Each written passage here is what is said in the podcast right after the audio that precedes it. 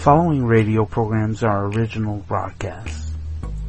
While enhancements have been made to the audio for clarity and listener enjoyment, no other edits or modifications have been made. The listener may hear advertisements and notices for tobacco products, alcohol, food, and or services that may no longer be available, nor are they endorsed by whose blind life is it anyway. Listener discretion is advised.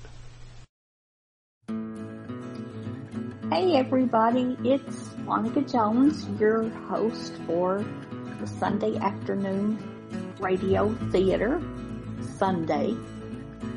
And I'm glad to have you with me and, and, and uh, also joining me is my co-host and tech geek, Victor Gouveia. Hey everybody. And um, so, uh, anyway, this week I'm going to bring you um, some shows that have to do with theaters and matinees.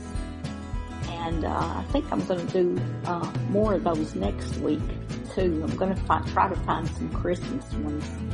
Um, but anyhow, uh, we're glad to have you. And um, if you like what you hear, um, like us, subscribe to us, um, get your notification ding donger, and um, you'll find us anywhere. We're on YouTube, Facebook, Twitter. Anyway, um, like us, subscribe, uh, leave us comments, and if there's something that uh, you want to hear, be sure and let me know. And um, you can contact us uh, on Twitter at Blind Whose, B-L-I-N-D-W-H-O-S-E, uh, and uh, Facebook and YouTube and everywhere else is uh, Whose Blind Life Is It Anyway? And we are also, if you don't like doing any of those, we're also on um, all of the podcasts, so whatever flavor of podcast um, place you like to go, you'll find us there. In fact, I just found it today on Apple Podcasts.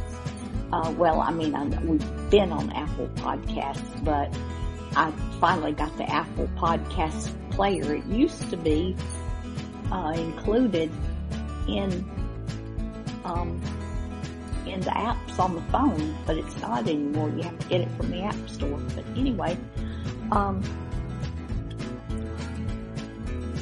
as I said, this week I'm doing um, theaters, and the first one um, that I've got it's called um, 1030 Theaters, and I don't know why they named it that, but that's just what that's what they called it. Um, Is it the time he came on? well, I, I looked that up, and because I kind of thought the same thing, but um, it was just like one zero feet, three zero theater. It, it didn't. Well, you can't do colons and file names. I keep forgetting that. And that's something that I've known for ages. But anyway, it's called Dr. McGregor and the Curious Bone. Theater 1030 presents from Vancouver Dr. McGregor and the Case of the Curious Bone, a play by Betty Lambert. Oh, I knew it. One night out of ten, you're home on time. And it has to be tonight. You said supper at six, Mrs. no, Graydon. no use getting grumpy with me, Dr. McGregor. Won't do any good to your juices. Nine out of ten grumpy people don't digest their food properly. Is that so? There's in the magazine. Anyway, I was on an errand of mercy. That's why I'm late. Oh, poor Miss Schofield. Yes, she's, uh, she's getting worse, I'm afraid. Oh, not Esther Schofield. No, she's got nurses running after her day and night. Yes, and she makes them run, too, if I have an eye on my head. No, it's poor Miss Jenny I was thinking of. All alone in that big old house. Yes, sir, I've never been inside that house. Well, it's too big a place for two old ladies to handle. The whole west wing's closed up. Everything's in a dreadful state with Miss Esther in the hospital. The cupboards are a disgrace. And you've looked in all the cupboards, of course. I had to find a tea towel now, didn't I? I had to dry a week's dishes. it's a strange business. I wonder what happened to make them so distrustful of people. It's a sad story. Huh? My old aunt, she was a girl at the time. She told me about it. Oh, Mm, yes, tragic, really. Love, that's all. If some people think other people are nosy Parkers, just because they have to look in the cupboard for a tea towel, then some people shouldn't be nosy Parkers themselves. Yes, well, it's all so long ago. I'm sure it's of no consequence. Mm. They shut up the house right after it happened, 50 years ago. Sent off the servants without a day's notice. Cut off all their friends. Well, they lived like hermits. Miss Jenny's not too well, I suppose I really ought to drop by sometime. She's just getting on, you know. I, I don't think she needs a doctor. Nothing to see anyway. It's just a big old house. Mrs. Graydon, I am not interested in the Schofield house as such or in the local gossip. However, as Miss Esther Schofield's physician, I, I suppose I could be considered the family Oh, doctor. yes, you haven't a curious bone in your body. Of course, the, uh, the Schofields are always odd. Oh, Mr. Schofield, now, he wouldn't even trust the banks. He built a special room to keep his money in. Hmm? And those high walls, well, that was his doing. The sun never gets inside that house. It smells quite musty. I take it they were left waiting at the altar or some such thing. Well, no one ever really knew which one he jilted, but as you say, it's, it's an old story. No one would be interested now. of course. But you know, it's really my duty to check up on Miss Jenny, huh? Make sure she's eating properly. Oh, yes, doctors can go anywhere. That's just uh, professional interest. But anyone I never said you were a nosy Parker, Mrs. Graydon. if you're going, I'm going too. Well, perhaps you'd better. I'll probably never get inside by myself.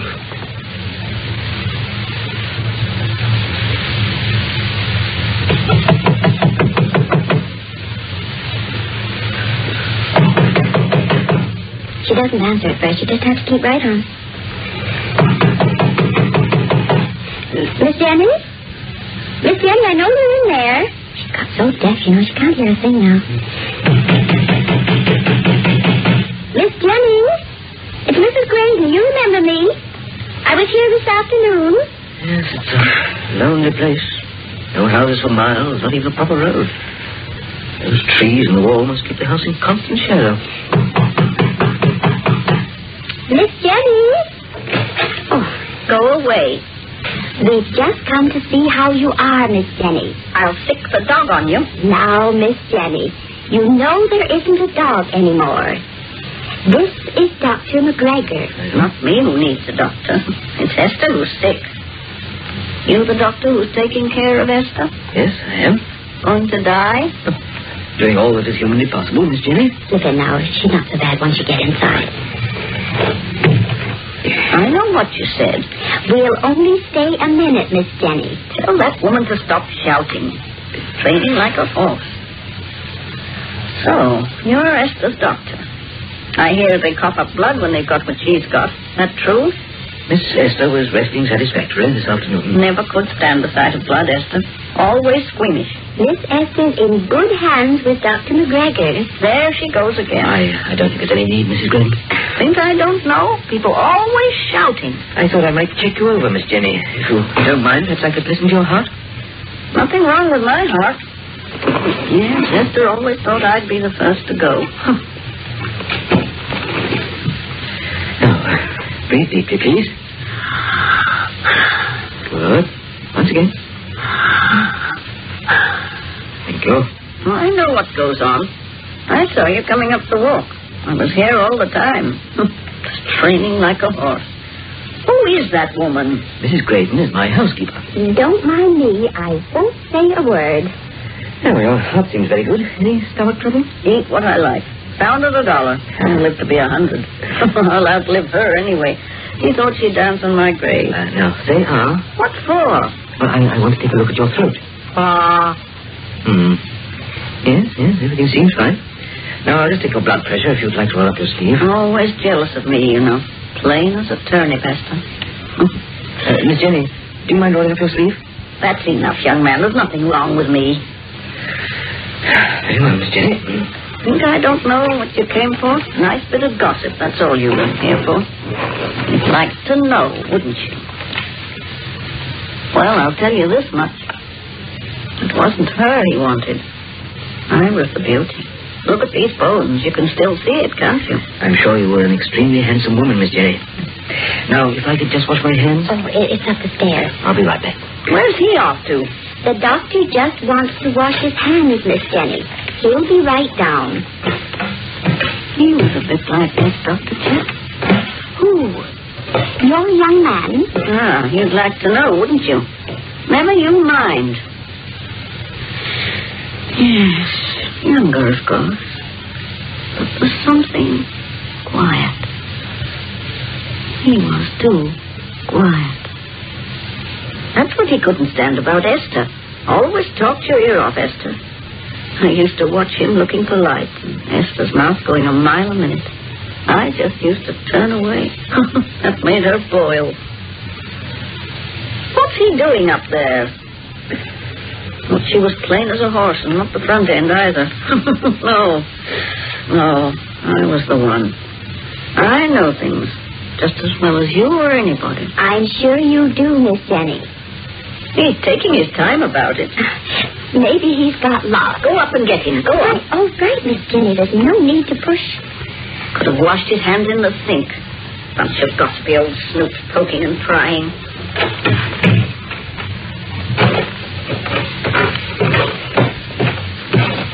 Dr. McGregor?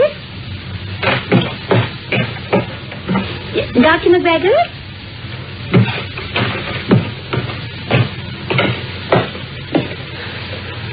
Dr. McGregor? Oh, It's just me. oh, I must have taken the wrong turn. oh, I should have warned you. That, that That's the part of the house that's shut up. Oh. The whole west wing. That's where old Mr. Schofield used to have his rooms. Well, I seem to be in a hall. But, but I tried the first switch I found, and no light came on, so I realized I'd taken the wrong turn. Here, here, just a minute while we're up here. Hold the door open a minute. Hmm? Yes, you, you can see down the hall in the light from the top of the stairs. Look at that The wing can't be shut off, though. Oh, yes, it is. It's for years and years. But someone uses that room at the end. Look, you can see footprints in the dust. They're mine, they're not for the light switch, but the others go right up to that room at the end of the hall, the one with the iron door. That must have been his room. The father's, you know, where he kept all his money. We'd better go down now, Doctor, or she'll have a fit. Hmm. I, uh, I wonder how recent they were, the, the, the footprints. Hard to tell in that light.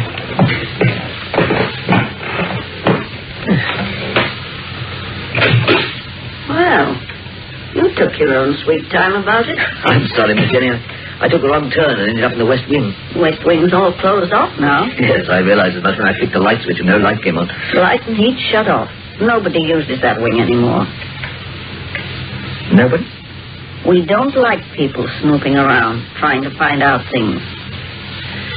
Yes. Well, I'm afraid we'll have to be going, Miss Jenny. I, I'll keep you informed about your sister. She always thought I'd go first. Oh, I'm sure you'll live to a ripe old age, Miss Jenny. Ripe old age, eh? Tell that to Esther. Well, Odd? odd. That's putting it mildly. Crackers, if you ask me. No, I mean, she said no one ever used that west wing, didn't she? Wait a minute.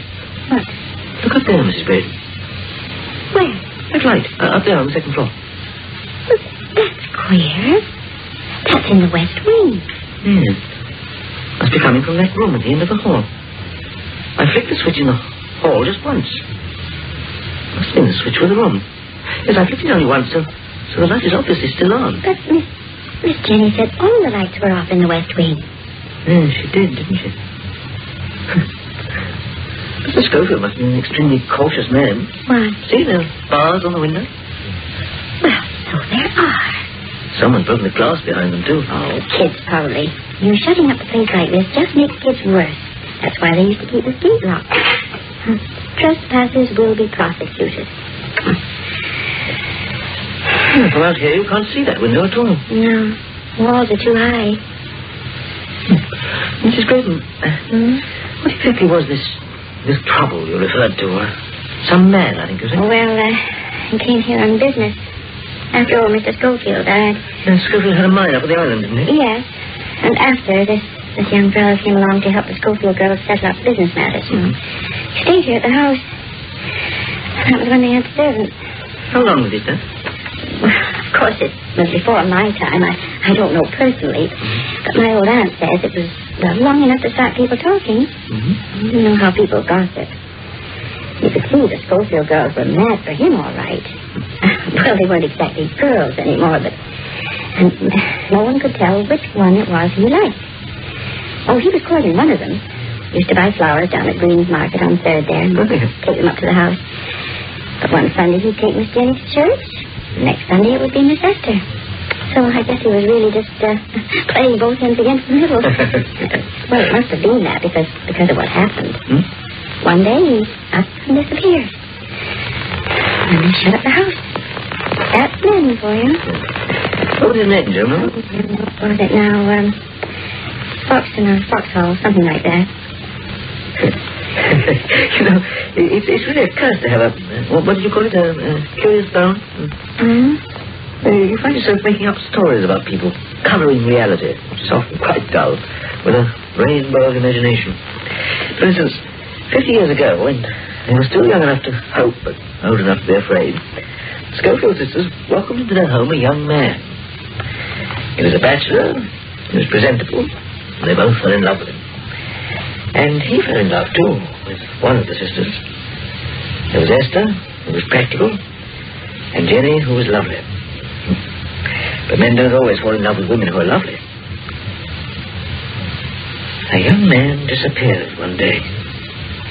Two women grow old in a house in which the sun never shines. Servants are sent away, neighbors made unwelcome. Perhaps the young man didn't go away at all.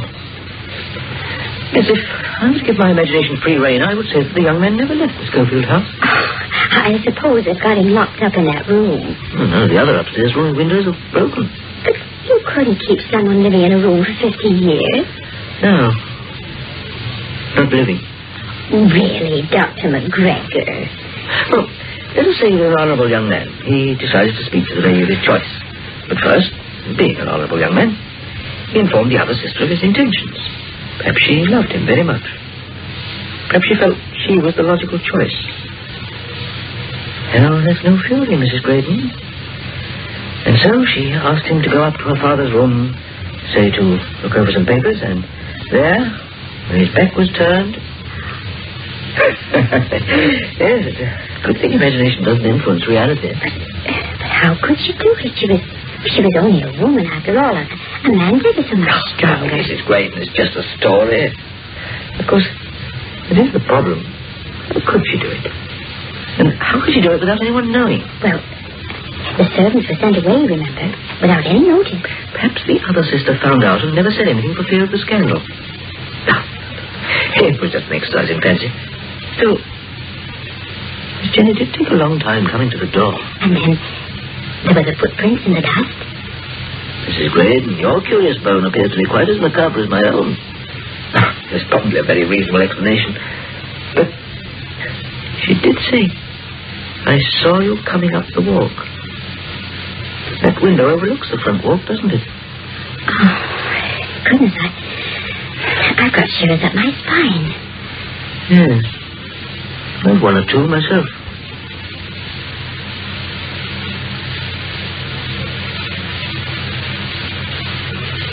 Nothing serious, is it? I, I hate it when telegrams come. Hmm.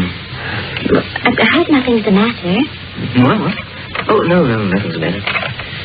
Well, his name was James Marshall Fox, and he never arrived back at the mine. You mean you wrote and asked the Schofield mine about all that? James Marshall Fox, employed March 1908 to December 1911, left employ of Schofield mine without explanation. He was sent here to get some business matters settled with the Schofield sisters. He completed his mission and then failed to report back at the mine. The manager wrote to the Schofield sisters, but they never answered his letter. He had no family and no one bothered to make any further inquiries. But do you think it's, it's really true? Do you think she killed him? Oh, Oh, Miss Jenny. why Miss Jenny? She- Well, could have been Esther, too. Jenny must have been sickly as a girl. She said Esther expected her to die first. Esther could have killed him more easily, being stronger. But Miss Esther was squeamish. Miss, Jenny said so herself. Couldn't stand the sight of blood. Well, I can't see how Miss Jenny could have shut off the West Wing without Miss Esther knowing why. After all, Miss Esther always managed the house. Oh, but we mustn't judge Miss Jenny like this. We can't be sure she was the one who did it. No, uh, and, and she did say she was the one he really loved. Yes, but uh, when a lady protests too much. Hello? Uh, yes, this is McGregor. When? Oh, I see.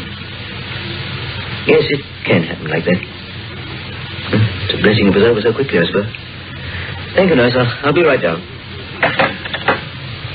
That was the hospital. Miss Esther Schofield passed away five minutes ago.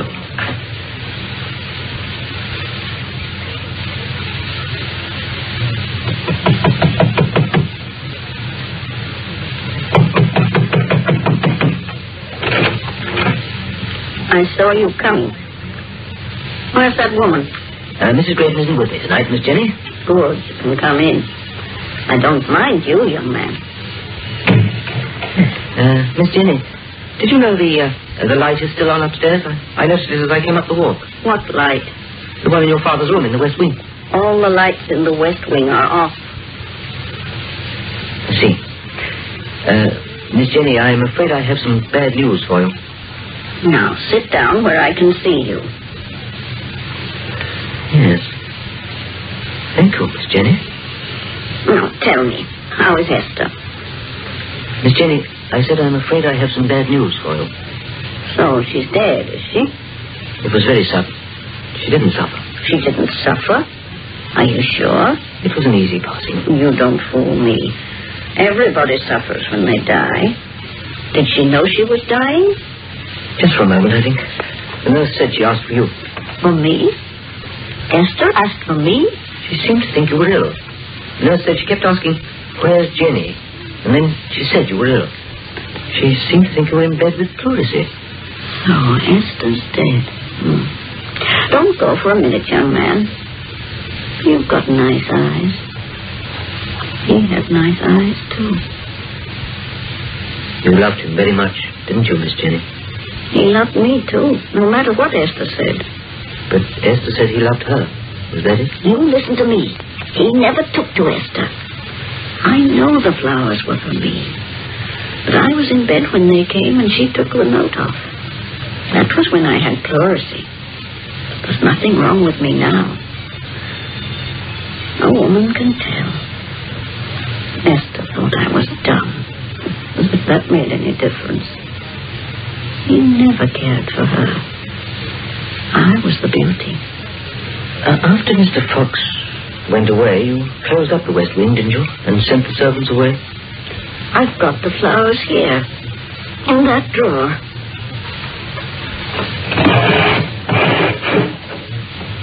They were roses. You can't tell now what they were. I hid them from her. But you couldn't hide everything from Esther, could you, Miss Jenny? She had to know why the West Wing was closed up. I know they were for me. I know they were.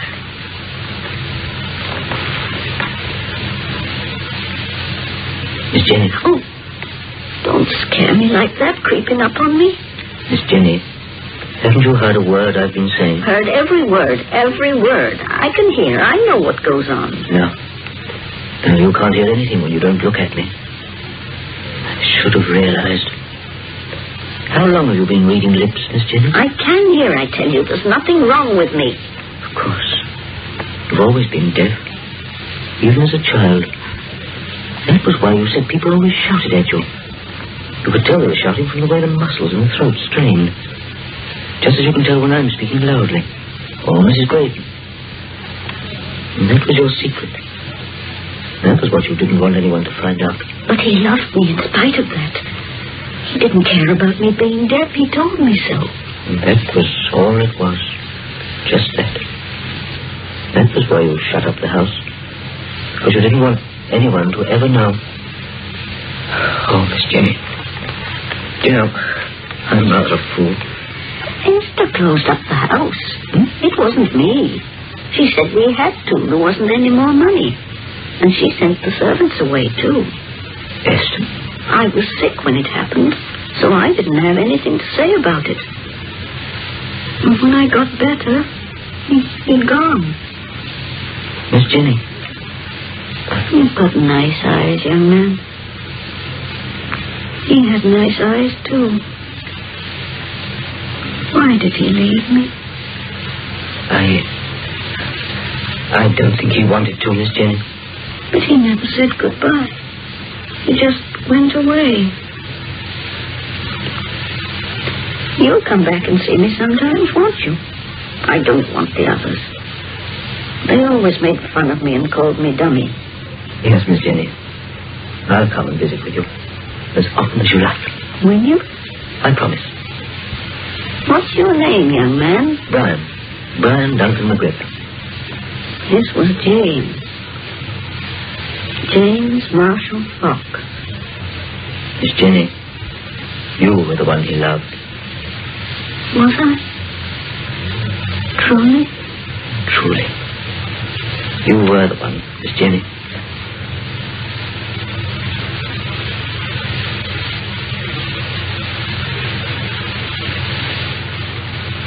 I should have known all along it was Miss Esther. But even tonight, when I saw the light still on in that upstairs room, I, I couldn't understand what it meant. The light was still on. I don't see what you mean. She opened the door immediately tonight, and yet the light was on in that upstairs room. That means it must have been on since we were there the other night. Now, if Miss Jenny had known about the light in that room, remember I told you I flicked the switch in the hall only once? Mm-hmm. She would have made sure it was turned off. That night after we left. No, Miss Jenny really believes that the west wing is completely closed and that the lights have been turned off. But she took so long to open the door the other night. Don't you remember? She said she'd seen us coming up the walk. From a downstairs window as easy as from one upstairs. And she simply hadn't chosen to open the door. That was all. Of course, that should have told me immediately she was deaf. The fact that she'd seen us coming, not heard us knocking. I don't know how I missed it. You, you saw yourself. Sometimes she would answer a question directly. Other times, when she was looking away, she wouldn't seem to hear at all. I put it down to age. But I, don't see why her being deaf should make any difference. Well, don't you understand? It explains how it was done. It explains how one sister could kill him without the other sister knowing it. First of all, Miss Jenny was sick in bed with pleurisy. Secondly, she couldn't hear anything. I expect Miss Esther sent the servants away before she invited Mr. Fox up to her father's room. The footprints we saw in the hall were Miss Esther's. She must have visited the room regularly up to the time she went into the hospital. The dust is filling them in now. But Miss Esther was always so squeamish. She couldn't stand the sight of blood. Oh, she couldn't kill anyone. She didn't. She simply locked him in. That explains the broken glass on the window. Locked the door.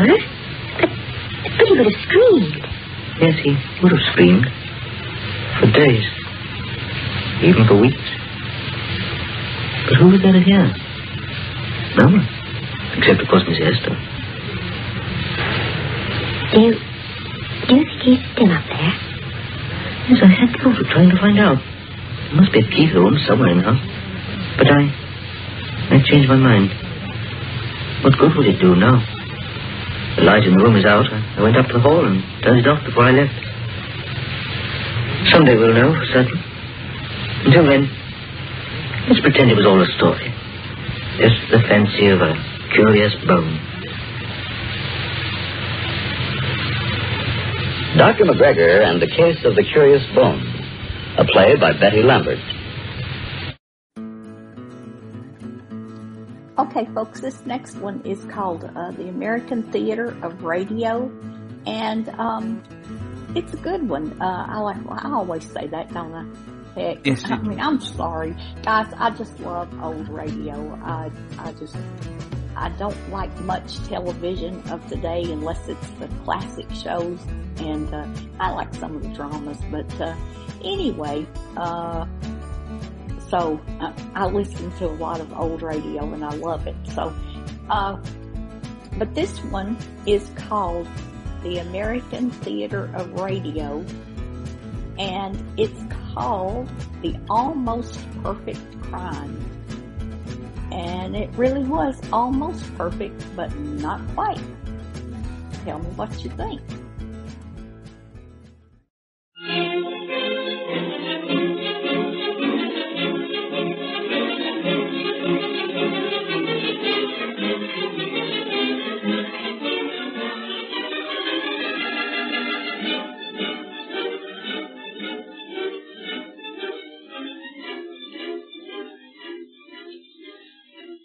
Introducing another in the series of radio dramas adapted from stories appearing in the American Weekly, the magazine which is distributed with all Hearst Sunday newspapers from coast to coast. May we call your attention to the announcement which will be made at the conclusion of the dramatic presentation. It carries a message of vital importance, something which may affect your entire future. Twelve minutes of waiting now may mean a lifetime of comfort. Wait for the announcement at the end of this program.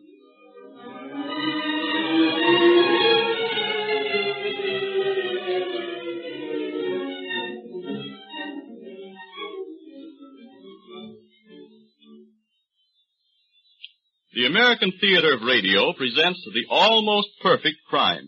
It was staged in the studios of the General Broadcasting Company at New York. For weeks the police, being dissatisfied with the verdict of the coroner's jury, who exonerated Edward Shea of the murder of Grace Foster, his beautiful co-ed sweetheart, have been collecting circumstantial evidence with which to bring him before the grand jury. As our scene opens, the suspect, unaware of the net closing round him, is in his room on the campus, comfortably reclining before his radio set, enjoying the contents of a smart novel.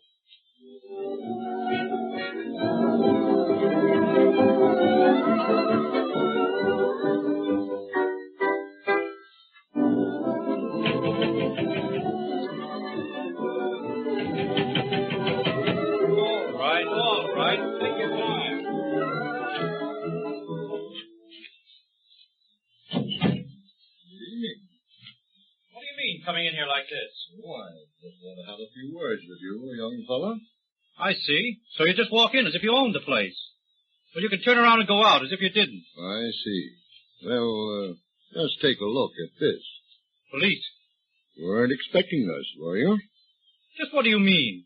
Suppose you thought we just kind of forgot the little affair of Grace Foster, huh? Oh, that was all settled at the coroner's inquest. Nothing further to be done, ever. Unfortunate and all that, but But just a couple of little details overlooked, uh, that's all. oh, I guess you men have got your wires crossed someplace. Oh, no. No, not us. If there's any wire crossing done, you're the one that's been doing it. The crack you made a while back about everything being settled at the coroner's inquest is all haywire. What do you mean? Just this. There's one or two little details that some of us boys on the force ain't exactly satisfied with, and we've been doing a little checking up, that's all. Oh, yes? On what authority? Best there is, suspicion and circumstantial evidence. I see. And add to that the fact that Ed Stevens here is half cousin to Miss Foster, and maybe you can understand why the boys down at headquarters are taking a little interest in the case. And on the strength of that, you come breaking into my home, eh? Well, now, you can call it that if you want to. We'll try to get a rise out of you by knocking on the door, but with that radio going full blast, there wasn't a chance of getting you to hear it, so, so we just came in. I see. Well, as I told you before, you can get to... Now, listen here, young fella. Don't be getting tough about it. Well, we got enough evidence on you to swing you. So the best thing for you to do is to take it easy and just answer a few questions that we're going to put to you. And suppose I refuse to answer. Well, now, I kinda got a sneaking hunch that you'll answer all right. Strong arm stuff, eh? Well, now, I don't believe we'll have to get down to that, son. That is, so long as you come clean. Well, uh, be okay if we sit down? Oh, I suppose so. There's enough chairs. Thanks. Oh, uh, sit down, boys. Right. Now, now, first off, we'd like to know a little bit about what took place the night you and Grace Foster drove out to Willow Springs, uh, the night of the murder. Well, that was all explained at the coroner's inquest. Now, we ain't asking about what was explained somewhere else. We're asking a new set of questions. Well, if you must know, I called for her at her home about half past 6 Mm-hmm. We drove out to the springs, See? parked the car just below the boathouse, and sat there talking. Oh, doing a little talking, huh? Well, now, uh, what were you talking about, son? Beautiful evening, isn't it, Eddie? Yeah, swell. Eddie, do you think your parents are going to object to our marriage? Oh, I don't see why they should, dear. And if they do, what of it? I know we we could go ahead and fight their objections, but it would make things so much happier all round if they approved. But they will approve. Why shouldn't they? You're just about the swellest thing there is. Aren't you? Do you think so, Eddie? Hmm, Like to be told about it, don't you, honey? Of course I do, Phyllis. Sweet. We're going to be awfully happy, aren't we, Eddie? Sure we are. Well, I've got some great plans for what we're going to do as soon as school's out. Say, listen. We've done a lot of talking about what my folks are going to say about our getting married. But how about yours? They're going to be almost as happy as we are about it. You know, I think Mother has a sort of an idea about it, too. Well, that's going to make everything just grand all around. Let's get back to town and see my folks. Tonight? Sure, tonight. No time like the present. Might as well know just where we stand. All right, sweetheart, let's go.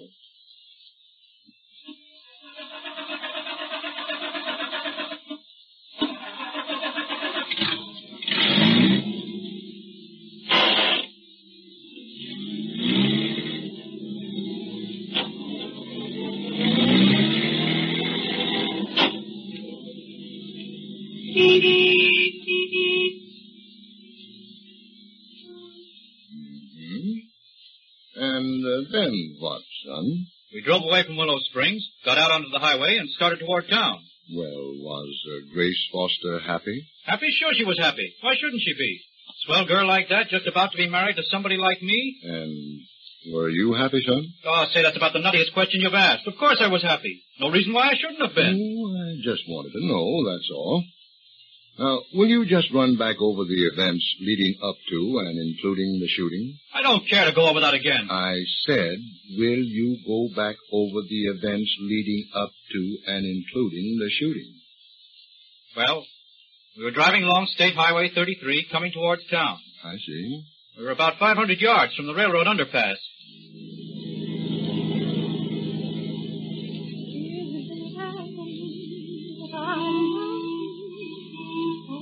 Happy, honey? Supremely. You? The same. Too much wind, Precious? Shall I close the window? No, I love it. Uh-oh. What's this? It looks like a lady in distress. Car broke down or maybe tire trouble. See what she wants. Anything we can do for you, lady? Hey, what's this? Shut up. Say, what is this? A holdup? Hey. oh! Oh, my God, what have you done? Grace! Grace! Are you hurt? You've shot her! You... Shut up the squawking and hand over your dough. You didn't have to shoot the girl to get that? Hand over the dough. Hey, what... Oh, throw him back in the car. Hey, you can't get away with this. Let the punk have it. Oh.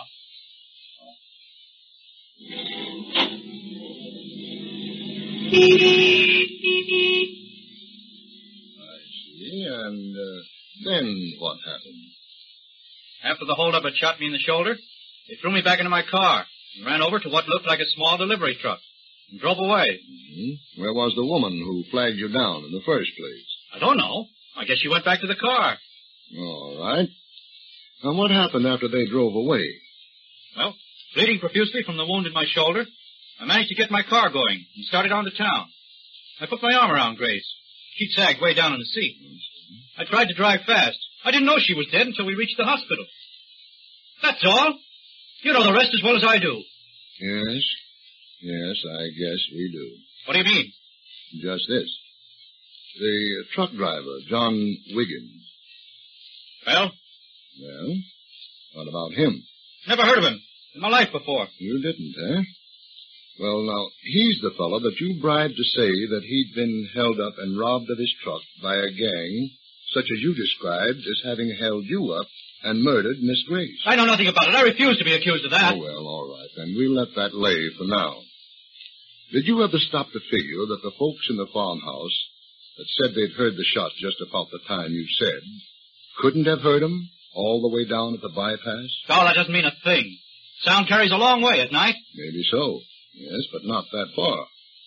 Then another thing is, from where the bullet went into the cushion of the car, the fellow that fired it, if he was outside the car, would have to have been left-handed and twisted his wrist into a kind of unnatural position. Oh, say, let's cut out all the amateur detecting. All that you've said doesn't mean a thing. No, no, maybe not, and maybe so. Perhaps, uh, this does. What's that? It's the pearl handle revolver we found in the weeds alongside the highway about a mile from the bypass. Well? This gun belongs to a student over through State University. Which one? Now, you ought to know, son. But anyhow, the bullet taken out of Miss Foster's heart fits the discharge shell in this revolver. Listen, you can't frame me with a lot of circumstantial evidence. No? No, I won't stand for it. That gun and all the rest of it doesn't mean a thing. Well, well, we'll see about that. Now, it was kind of generally understood that your relationship with Miss Foster had always been what the court calls uh, conventional, weren't it? Well, I... Well, I mean, there hadn't been anything... I refuse to allow you to talk like that. My relationship with her was that of any gentleman, with a lady he has chosen to marry. Now, now, now, take it easy, young fella. Take it easy. Well, I've stood all I care to of this. Now get out of here and leave me alone. Go on, get out. Well, when we go, uh, you'll be going with us, so don't be in a hurry. You can't arrest me. You've no warrant, no evidence. Up to now, maybe it has been kind of circumstantial, but, uh, see who that is, Jim. Say, what right have you to go to my door to receive my guest? Oh, never mind, young fellow, never mind. I'm in charge here. Who is it, Jim? The guy with a note. Bring it over here. There it is. Mm. Uh-huh. Mm. Uh, take a look at this. What is it? A note from the coroner's office telling us that Miss Foster's body has been exhumed, uh, uh, dug up, and the autopsy shows that she had been an expectant mother. Oh, my God. No, no, it, is, it isn't. It couldn't Well, be. I guess that's motive enough, ain't it? Take him away, Jim. Oh, it can't be true. I, I didn't do it, honestly. I tell you, I didn't. You're just like all the rest of them, young fella. What do you mean? You overlook little details. I had no details to overlook. Oh, yes, you did, son. Yes, you did. Just one. If you'd have showed up at Grace Foster's funeral instead of staying away, you'd have had almost the perfect crime. Will the grand jury convict Edward Shea? Is he guilty of the crime of which he is accused? The campus town in which he lives is divided as to their opinions. Edward Shea is well liked by some and distrusted by others. Read the interesting details of this case in next Sunday's issue of the American Magazine, the magazine which is distributed with all Hearst Sunday newspapers from coast to coast. Now here we are in the home stretch of the American Weekly's great $1,000 a year for life competition. Not often do you get a chance to win a life income for jotting down a moment's thought. We hope you haven't neglected this wonderful opportunity. The fourth and last coupon of the competition will be printed in next Sunday's American Weekly, issue of October 8th, which is distributed every week with your Hearst Sunday newspaper. If you missed your chance by failure to get the first three coupons, we're sorry. But, uh, just a moment. Perhaps you can still recoup. Get next Sunday's Hearst newspaper and read the final announcement. It will tell you how you can get the first three coupons, and even at this late day, you can enter the contest and have your chance at the Fortune for Life Awards. You will have 15 days after next Sunday in which to get your coupons. Fill them in with your suggestions for a slogan and mail them to the editor of the American Weekly. But you will have to get busy. Make it snappy or you won't get in under the wire before the expiration day and hour. This is the fourth and last call. And here's success to you. It has been a great competition and great fun for all.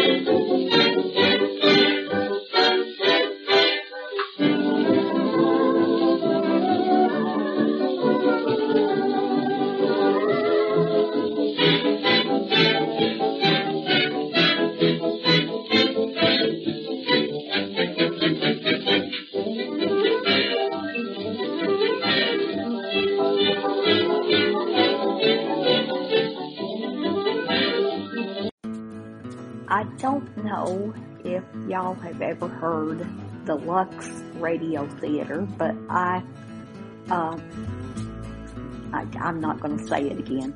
Yeah, I'm going to say it again. It's it's always been one of my favorites. And the thing that's so intriguing about it is because it was uh, uh it, it was sponsored by Lux, the, the people that made soaps and that sort of thing. Um, so that's why it was called Lux Radio Theater. Oh, y'all didn't know I was smart enough to figure that out, did you? Uh, but anyway, uh, this next one is um, a good one. It's uh, it's a musical. I think uh, Victor's Annabelle probably like it. In fact, I thought of her when I dug it out. I started listening to it the other day. Uh, but it's called Irene. Hollywood, California, Monday, June 29th.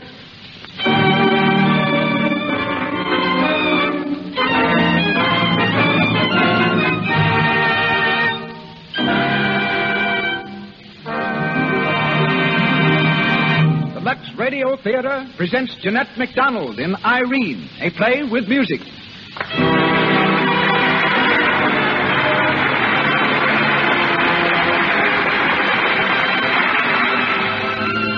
Lux presents Hollywood. Tonight, we bring you Jeanette MacDonald, Regis Toomey, Cecil B. DeMille, D.W. Griffith, Cora Lobb, and many others. These behind the footlights. In front, seated in our audience, a host of Hollywood's most noted notables. The Lux Radio Theater welcomes you all.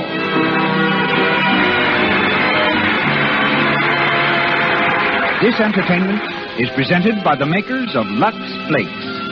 These marvelously sheer flakes are used in Mr. DeMille's own studio, Paramount, and in other great Hollywood studios because they keep fabrics and colors new looking longer. And now, our director. It has been truly said this man has put the star in starting more famous screen performers than any other film executive. Ladies and gentlemen, Mr. Cecil B. DeMille.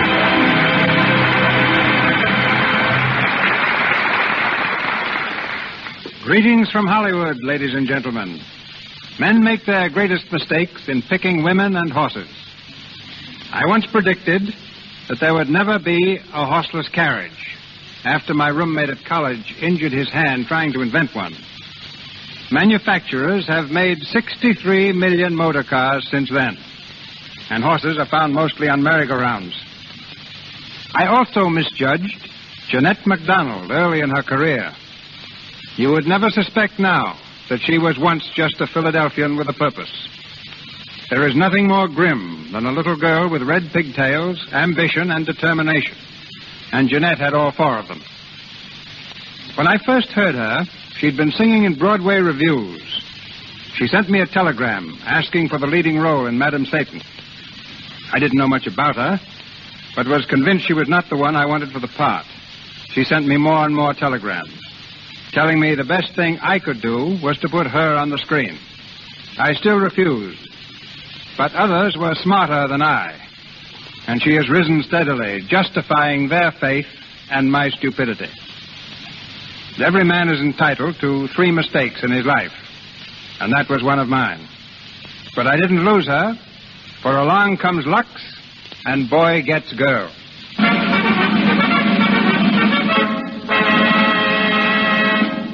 Tonight, in the Lux Radio Theater, Jeanette plays a role she had understudied on the Broadway stage, but never had a chance to play until now. So there is a special thrill in announcing Irene, starring Jeanette MacDonald.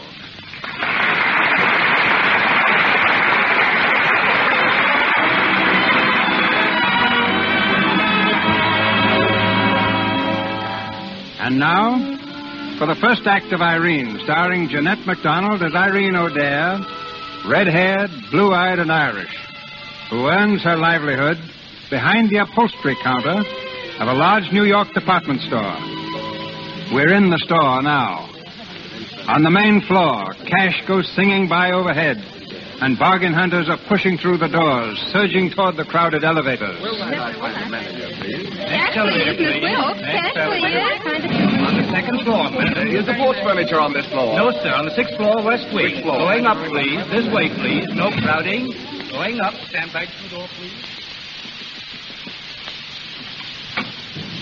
Mr. Sweeney, are you ready to see Miss O'Dare? Miss O'Dare? Oh, that girl from the upholstery department, the one we had the complaint about? Yes, sir. Well, well, where is she? In the outer office, sir. Send her in. Yes, sir. Will you come in, please? Thank you. Good morning, Mr. Sweeney. Hmm. Your name's O'Dare? Yes, sir. Irene O'Dare. Sit down. Thank you. Miss O'Dare, I wonder if you realize just why I wanted to see you this morning? No, sir, but I hope it's about a raise. What? I mean, no, sir. I don't know what you wanted to see me about. Then I'll tell you. Miss O'Dare, one of our customers this morning turned over a pillow at your counter. And what do you suppose she found under it? Another pillow? She did not. She found this. Oh. A magazine, Stars of the Stage and Screen. Opened at an article entitled, What Are They Wearing? Well, well, what was it doing there? Why, I put it there, sir. I know that, but why? Well, I was reading it. And are you in the habit of reading magazines like this, Miss O'Dare? Oh, yes, sir. No, you are. Yes, yes, I like to look at the pictures. All those beautiful girls with such beautiful clothes. Miss O'Dare, do you realize that it's magazines like this that turn young girls' heads, makes them irresponsible, flighty? Well, do you really think that's true, Mr. Sweeney? Why, of course it is. Well, then why do we sell those magazines in the store? Why, uh, uh, uh, well, that's beside the point. Oh, I don't think so, sir. You see, Mr. Sweeney, there's lots of girls like me. We don't have any pretty clothes or anything. We don't even hope to have. But there's no reason why we can't look at girls who are a little luckier than we are. It's the only real fun we get out of life, Mr. Sweeney. Wishing for things. Well, wishing for things doesn't make them come true. I know that, sir. Gee, there's times I wish so hard for things that it hurt, but I didn't get them. Like that raise, for instance. We'll forget about the raise, Miss O'Dare. Yes, sir. And if I were you, I'd concentrate a little harder on holding my job. If I get any more complaints about you, I, uh, I'll have to let you go. You understand? Yes, sir. But you won't get any more complaints, Mr. Sweeney. I I need the job too much. Hmm. Well, you may go now. Thank you, sir.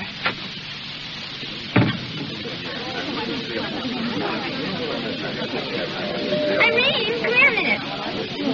Oh, hello, Jane. What are you doing at the linen counter? Transferred this morning. Hey, did you see the notice on the bulletin board downstairs? There's going to be another show this year. Sales Girls you? Uh-huh.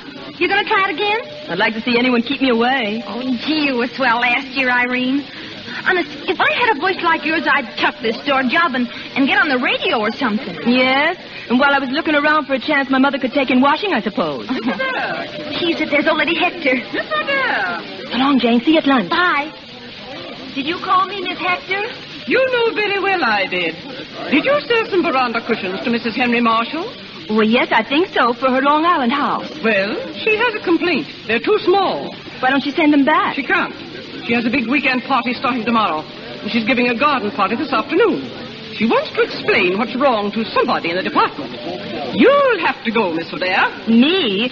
Oh, boy, I'd love to. Remember this. Mrs. Marshall is one of our best and wealthiest customers. Please act accordingly. Oh, I will, Miss Hector. I'll be a real lady.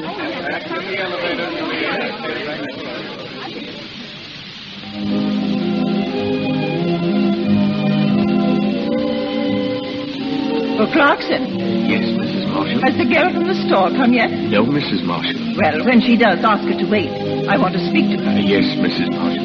Hello, Mother. Oh, Donald, dear, you're so terribly late. Sorry, Mother. I was delayed at the office. The party's almost over. Eleanor's been asking for you every ten minutes. Eleanor, is she here? Of course, Donald. You'd better go and speak to her. No, no, I'll keep out of the way if you don't mind. I have some work to do this afternoon. Donald, what is the matter with you? Ellen is a charming girl. Yes, I know, but there are all kinds of charm, Mother, and hers just doesn't appeal to me. Oh, Donald. By the way, Mother, not to change the subject, but where do you buy your clothes? What? I said, where do you buy your clothes? Why?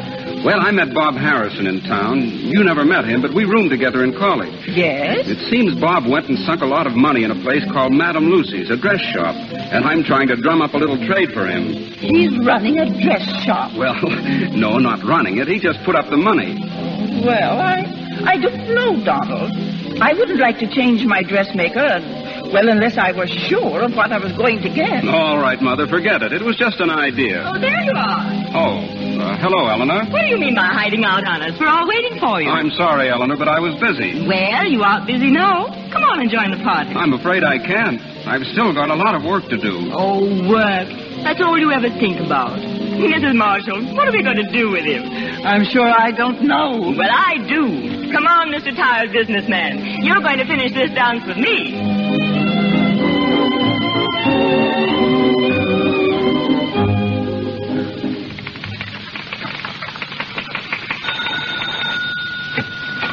Yes, miss? My name is Miss O'Dare. I'm from Barron Brothers. Oh, yes. You're here about the seat cushions. Come in, please. Thank you.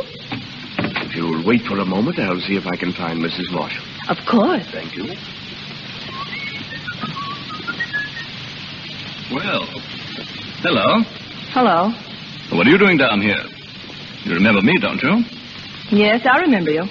Well, I remember you very well. You see what an impression you made on me that night in Philadelphia? How long ago was that? Two years. Two years. And I recognized you right away. Where in the world did you go? And I looked for you the next day and you'd completely disappeared. I had a good reason. What? Oh, never mind. Uh, what was your name? Same as it is now. what is it? Hmm. Must have made a terrible hit with you. Well, you did. I, I just can't think of your name right now. Well, I don't remember yours either, so we're square. Ah, you're just the same little girl, though. So tell me, what are you doing here in this place? I'm in the decorating business. I decorate everything but myself. I work in the store that made these cushions. Oh, that's right. You, um, you worked in a store in Philadelphia, too, didn't you? Yes. Well, now you know you really shouldn't. You're much too pretty to be working at anything. Thanks. But I have to eat once in a while. so you don't even remember my name, eh? No? Well, I'll tell you. It's Larry. Larry Bradley. Oh, is it? Now, what's yours? I haven't got any. Come on, sit down here. Hey, let go. What do you take me for? Ah, don't be unreasonable. Sit down. a no, let me alone. Oh, don't be afraid. Well, I'm not afraid. I just want you to let go of me, that's Not all. even a little kiss? Did you hear what I said? Let go of me now, or I'll stop. Come on, stop Larry, it now. now. Oh. Hello, Donald. What's the matter here? Nothing much. Oh, yes, there is. I came here from the store to see about the cushions, and this fellow tried to get fresh with me. Lucky for him, he didn't get something he wouldn't forget. As you, um, you see, Donald, she's a regular little spitfire. If I were you, Larry, I'd clear out. Oh, yes? All right. Good afternoon, Miss uh, Spitfire. A fresh guy. I'm sorry this happened. He's one of my guests. Will you allow me to apologize for him? A lot of good that does. I came here all prepared to act like a perfect lady, and the first thing I run into is him. Swell society. I'll tell people what swell society's like, all right, all right. Oh, but you mustn't judge all of us by one man. Come on now, you're all unstrung. Sit down a while until you feel better. Oh, I can't. I gotta get back to the store. Gee, that fellow was strong. I guess it's just as well you came out here when you did. I'm glad I did. Oh, maybe that's just his way of being friendly, huh? How well do you know him? You'd have thought I knew him pretty well, wouldn't you? I just met him once, two years ago in Philadelphia. Oh, I see. But won't you sit down here? No, thanks. That's what he wanted me to do. all right, you sit just where you want to. Yes, sir. Now, is there anything I can do for you? No, thanks. I'll be leaving in a minute. I suppose you've had your lunch. Well, I had the usual. And what's that? Bar of chocolate and a glass of milk. I got it in the station. Well, that's not very much, is it? Oh, I'm used to it now. Well, I'm, I haven't had a thing since breakfast. I wonder if you'd join me in something. Gee, thanks, but, well, not dressed, dressed very nice. You know. Oh, don't worry about that. Come on, we'll go inside and see if we can dig up a couple of sandwiches.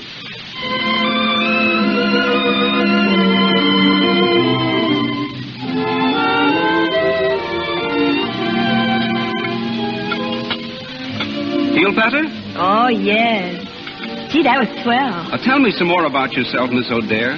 You live in the city? Mm-hmm. With my mother and my brother.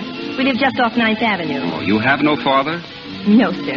Not for over a year. Well, then you're the breadwinner of the family. Yes, sir. Oh, you ought to be very proud. There's a real pleasure in working, isn't there? Oh, yes. I wouldn't miss a day. Uh, they take it out on Saturday night. well, maybe you won't always work in the store. You never can tell what will happen. You mean to make it fired? Oh, no, no, but but maybe you'll get, get married someday. Married? Gee, I'd have to find someone who could take care of my mother and brother. I can't desert them now. What chance have I got to meet a man like that? Not a chance in the world. The men we meet can just about support themselves. Am I talking too much? No, not at all. Mother says I got the gift of gab. I never know when to stop. Oh, but I like to listen to you. It's interesting. Well, you're interesting too, even if you don't talk as much as I do. We girls don't meet many men like you. We don't get a chance. I know girls are lots of fun. Pretty, beautiful. But they never meet the right kind of men at all because they haven't got any decent clothes to wear.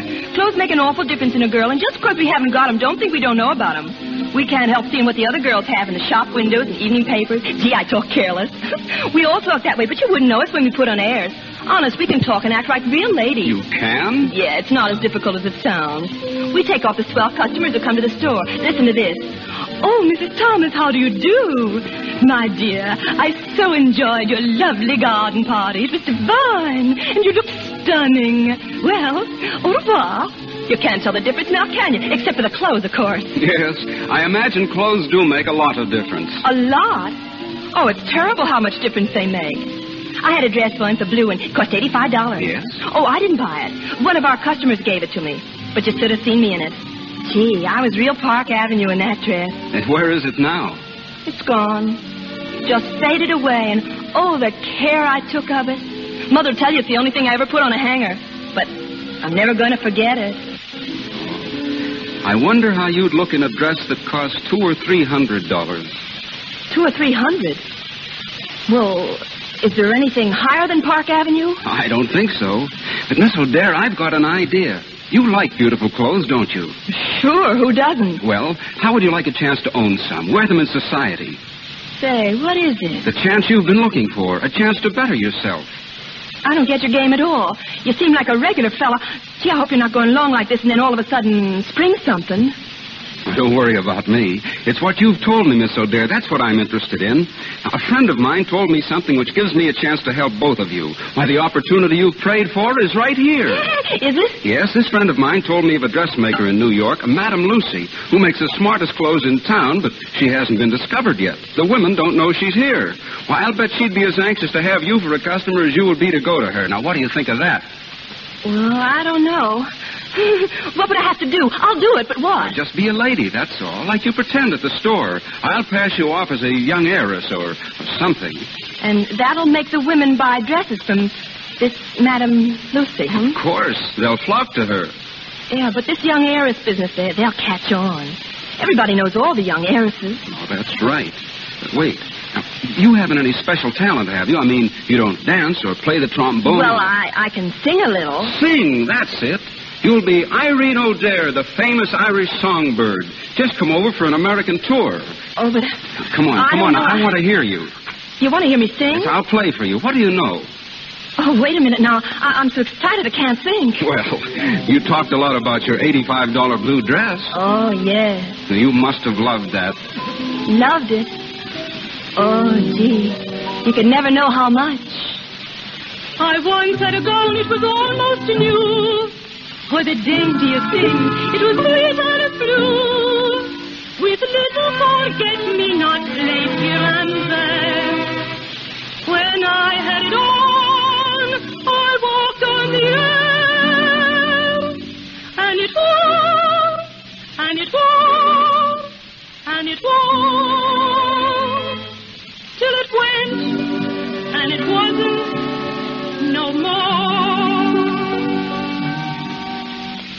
My sweet little Alice blue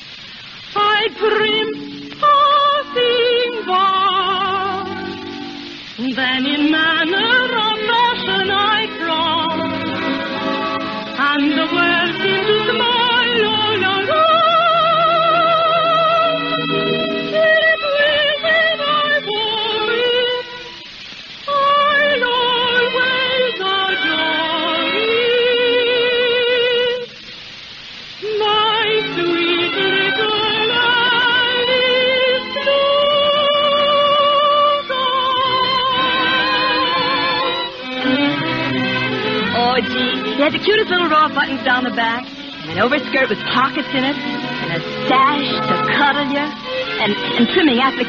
You know what I mean on the sleeve. And a petticoat with silver lace and everything. oh, gee, it was nifty. And then in manner of fashion I trod, I hope, and the world seemed to smile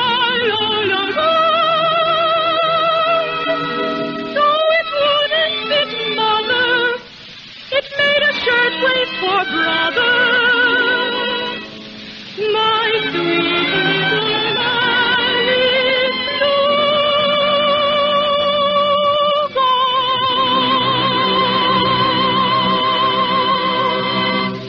That was lovely. Miss O'Dare, you're marvelous. Oh, do you think so? I'll tell you what you do. Tomorrow you give up your job at Barron Brothers. I'll take you to Madame Lucy's the day after. Oh, dear. In two days, she'll transform you. Hmm? Oh, wait till you see. Frocks and gowns, hats and slippers, everything.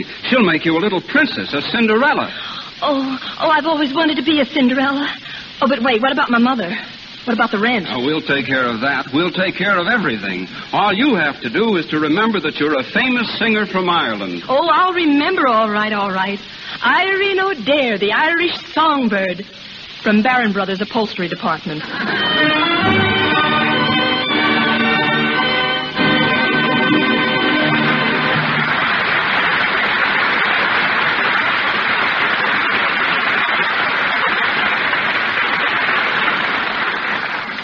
Jeanette MacDonald, playing the title role and singing the lovely music of Irene, comes to you from the Lux Radio Theater on Hollywood Boulevard. The role of Donald Marshall is being played by Regis Toomey. Our play continues in just a moment.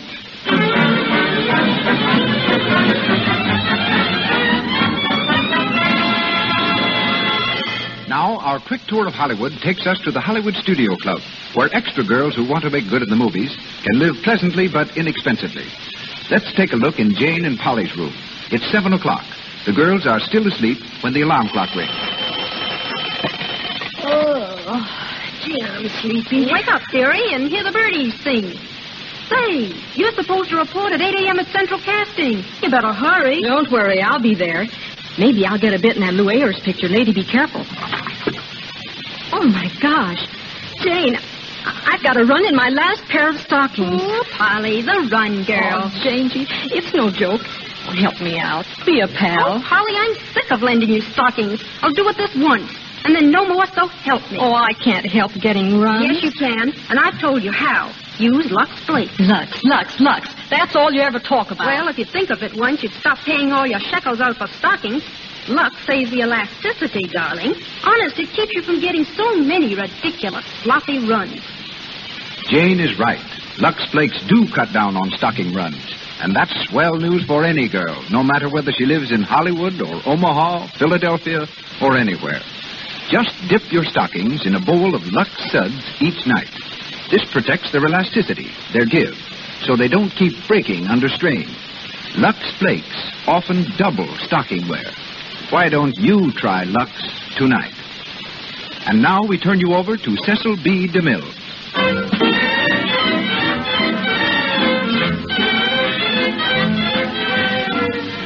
We continue the Lux Radio Theater play starring Jeanette MacDonald as Irene O'Dare. A few days have passed since Irene agreed to model gowns for Madame Lucy.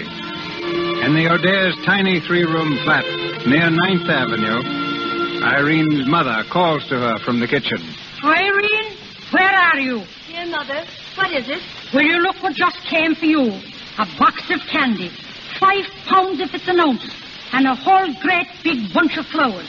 Oh, was, was there a card? There was not. What do you make of it? Why, I, uh, I guess the manager of the store sent them, Mother. And why would Mr. Sweeney be sending candy and flowers all of a sudden? Well, he, um, he offered a prize to the smartest girl in our department, and that was the prize. Oh, he did? Yes. Uh, but I want to leave the store, Mother. What for? For being the smartest girl in your department? No, but it just proves to me there isn't any chance for girls at the store. Oh, sure. I've heard that a thousand times. Well, you want me to have a chance, don't you, Mother? A chance for what? To improve myself? I don't know what you're talking about at all. Well, you see, I uh, can go to work for a dressmaker or a milliner or something like that. No, siree, young lady. That's what the girl on the floor below did. She was a model for clothes and hats. It was her ruin. She got used to fine feathers and wanted to be a fine bird. Well, from all I hear, that's what she turned out to be, a bird. All right, Mother, you know best. Of course I know best. And let it be the end of it, my dear.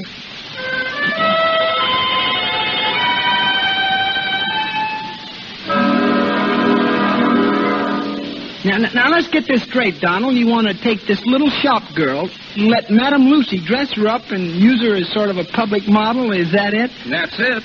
Only you see, Bob, no one will know she's a shop girl. As far as they're concerned, she's a famous singer. Well, it sounds all right to me. All right, it's marvelous. I tell you, Bob, she'll be a sensation. Is she pretty? Gorgeous. Good figure? Beautiful. you seem quite taken with it. Hey, are you sure you're doing all this for me or Miss O'Dare? well, it's a little of both, I guess. Oh, she's a grand girl. Now, here's the plan, Bob. Mother's giving a supper and dance at our place tonight. I'm going to have Miss O'Dare there, beautifully dressed, of course, and I want you to bring Madame Lucy. Madame Lucy, what for? To show off the gown, stupid, and take some orders from the other women. Yeah, but wait. Madame Lucy can't come. He's not in town. Then we've got to. Did you say he? Yes. I thought it was Madame Lucy. Yeah, that's right, but Madame Lucy is a man. the Madame stuff is just a trade name. Madame Lucy is a man. huh?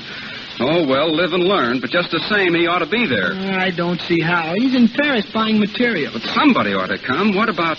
I'll tell you, you'll be Madame Lucy. Me? Sure, that crowd doesn't know you. Now, now, now, just a second. You own a cutaway coat, don't you? And you can put on a little French accent. Why, it's a cinch. Uh, I suppose I could do it all right, but I don't like it. Like it or not, you've got to do it. all right, all right, but if anything goes wrong, mister, I'll break your neck. No, we'll talk about that later. Right now, I want you to get hold of a couple of gowns and practice up on your accent. We're picking Miss O'Dare up at 7 tonight.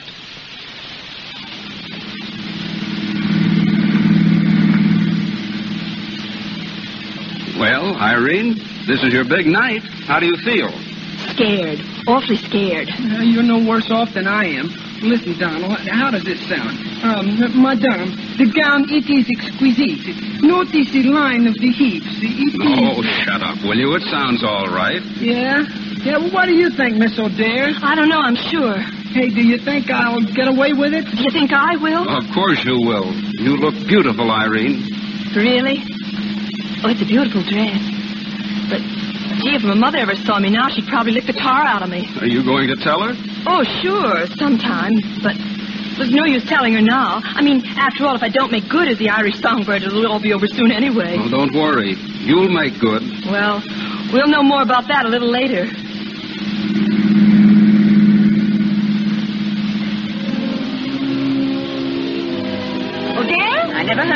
She does dress beautifully, I'll say that. Yes, look at that girl. Why, she's gorgeous, positively gorgeous. I wonder who makes the doll. This man they call Madame Lucy. They say her.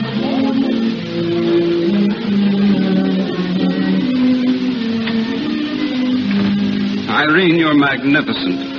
You've got everyone talking about you. Oh, gee. I, I guess I did get away with it then, didn't I? Uh, you were swell. I have 15 orders for Madame Lucy right now and more on the wing. Have you? Then suppose you get out there and make sure of them. oh, all right. I guess I can take a hint. See you later, folks. Well, having a good time? Oh, grand. And it's all due to you. I don't know how to thank you, Mr. Marshall. My friends call me Donald. All right, Donald. And I don't want any thanks. I'm having just as good a time as you are. Oh, but you can't be. You. Well, you're used to all this. I'm not used to girls like you. Well, what do you mean? I mean that you're just yourself. No airs, sort of fresh and unspoiled. Well, I'm having the time of my life just being with you, talking to you, looking at you. That's funny, isn't it? What's funny about it? I don't know. It's just uh, funny, that's all. Hello. Oh, Eleanor, come in.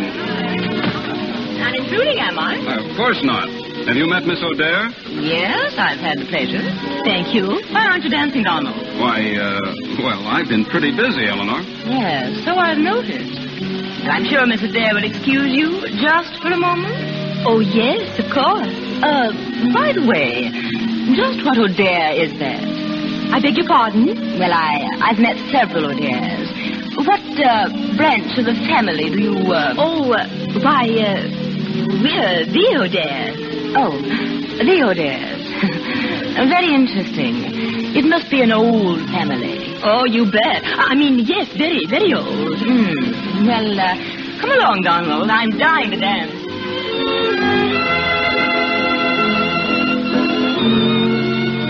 Miss Adair, Oh, yes?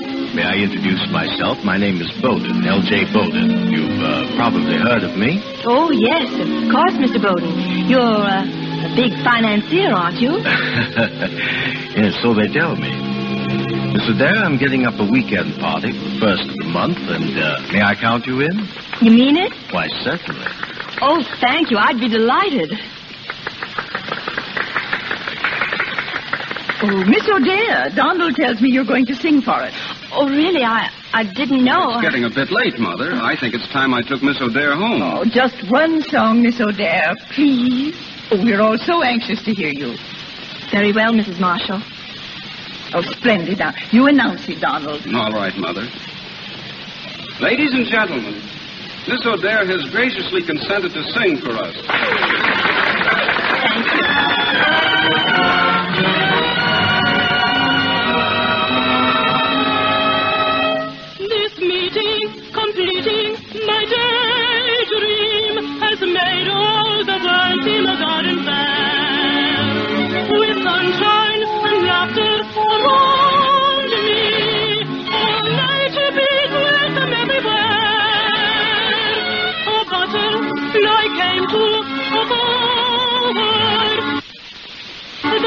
The flowers she loved brightened her too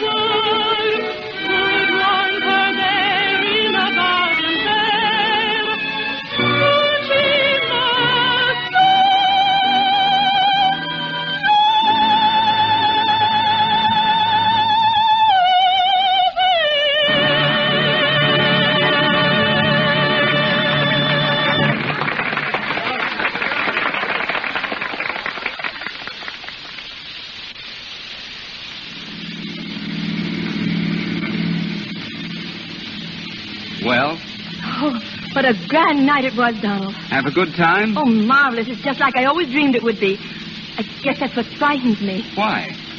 Oh, I'm afraid that's what it is. Just a beautiful dream. And I'm afraid I'll wake up soon. And the gowns and the flowers, music, they'll all be gone, and I'll just be plain Irene O'Dare again, selling pillows behind the upholstery counter. I wouldn't worry about that. Why should you? You'll never have to work there.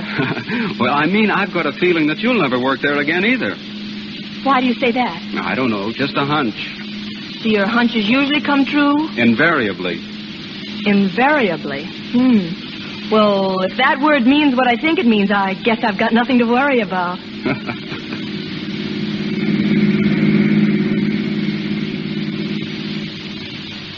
Irene, sit down. I want to have a little talk with you. Yes, Mother? I suppose you're going out again tonight? Why, yes, I am. I thought you would be. Well, now listen here, young lady. I want an explanation of this. For the last two weeks, every night in the week, you've been gallivanting off to nowhere dressed up like bank holiday. Where are you getting the dresses? Who's paying for them? I told you, Mother, I'm, I'm a sort of a model. A sort of a model. What kind of language is that? Either you are a model or you ain't a model. Now, which is it? I am a model. And is it night work you're doing that you have to go out all the time? I don't like it, Irene. It's too mysterious for me. Everything was all right when you worked at the store. You mean everything was all wrong? We had to have more money, didn't we? Someone had to pay the bills. Aren't you glad my work is easier, Mother? I am, but I'd like to know what it is. Everything I'm doing, I'm doing for you and Johnny. And you can trust me, Mother. You know you can trust me. I hope so, Irene. For your own sake, I hope so.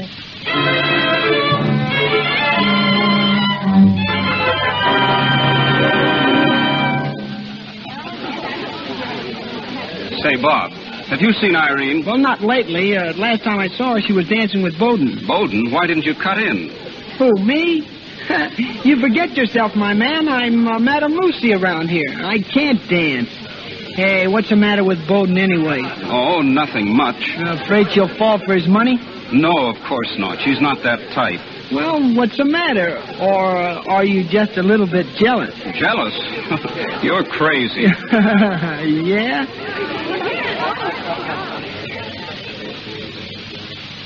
Don't you think we'd better be getting back, Mr. Bowden? Not yet, please. Oh, but they'll be missing us in there. Well, what difference does it make? Stay here a while. I still haven't said what I wanted to say. Oh, Can you guess what it is? no. Irene, I'm not exactly a young man, and there's one happiness I've always thought was not for me. The happiness of loving some woman so completely that I'm only living when I'm with her or thinking of her. I thought that I had everything I wanted, but I find I haven't anything. Unless I can give it all to you. I love you, Irene, You love me? more than I could ever tell you. I don't know what to say. I suppose every girl planned what she'd say when a man tells her he loves her, but I wasn't prepared for this. Will you marry me, Irene? I'm afraid I. Please don't answer me now. I want you to think it over carefully. In the meantime, would you wear these, Irene? I'd like you to have them. Pearl. Oh, I couldn't. Oh, why not? Oh, because I think I know what my answer will be. But you weren't going to answer now. And even if it were no, I'd still like you to take these as uh, a remembrance. Oh, they're beautiful. But I can't accept them. Will you at least put them on? Just for tonight. Oh, may I do just that? I want you to. Thank you. I've never worn pearls before. Never? I mean, not as beautiful as these. Irene, tell me one thing. Is there someone else? Please. Is there? Yes, there is. Are you going to marry him? Hmm. There are some things that are just too impossible even to dream about. I don't understand you. I'm sorry. Shall we go in now?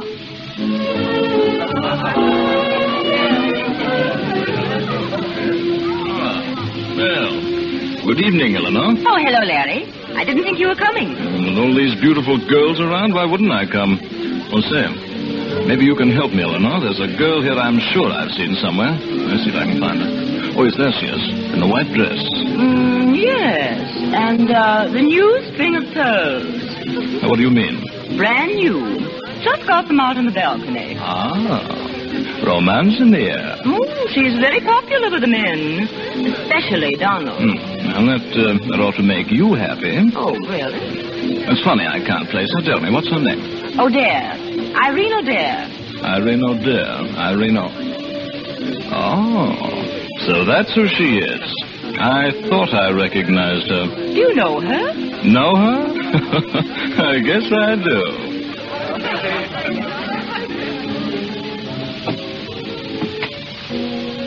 Come on, young lady. I want to speak to you. Can't we stay inside, Donald? Honest, I hadn't been in there all night. That's just what I wanted to speak to you about. Where have you been? Oh, I don't know. Out here, walking in the garden.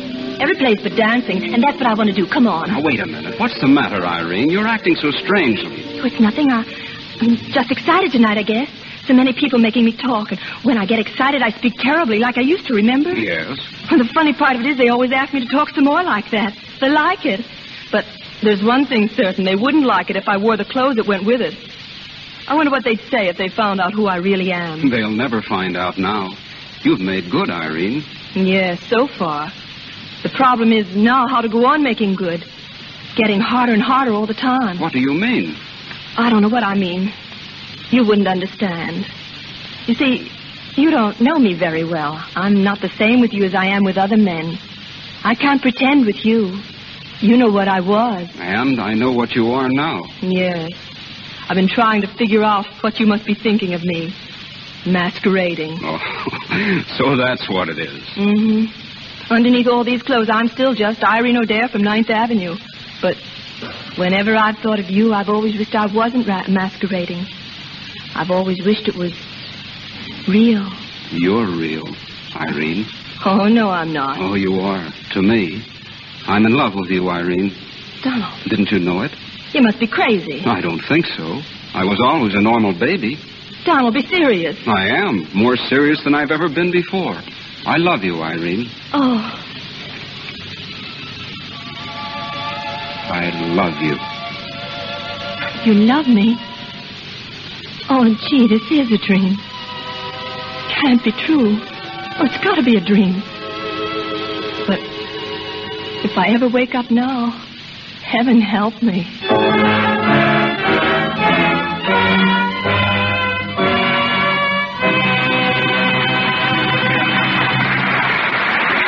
We pause for station identification. This is the Columbia Broadcasting System.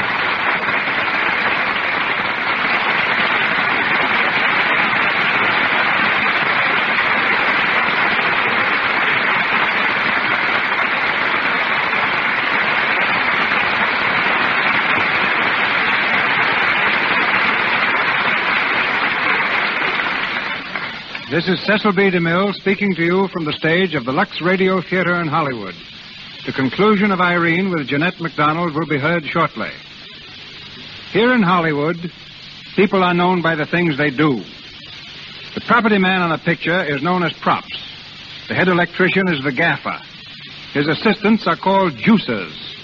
And a stagehand is a grip. Perhaps you'll understand then why it was that I never knew the real name of a woman who worked on my pictures for ten years. She's been in charge of as many as 2,000 players at once, yet she was known to me only as Wardrobe. She's wardrobe mistress of Warner Brothers Studio now. But not until I asked her to be our guest in the Lux Radio Theater did I know that her name was Mrs. Cora Lobb.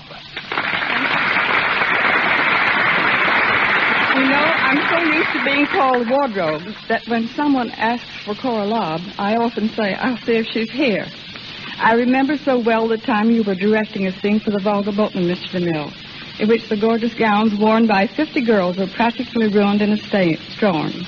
Those gowns came back to the wardrobe wrinkled and caked with mud, but I don't believe you gave them a second thought. No, I knew you'd take care of them. Yes, we saved every one. You see, ladies and gentlemen, it's my job as wardrobe mistress to cut down the clothes budget by making costumes last as long as possible. Take the new Joan Blondell Dick Powell picture, Stage Struck. It's packed full of lovely clothes that are going to keep for ages because we know how to take care of them.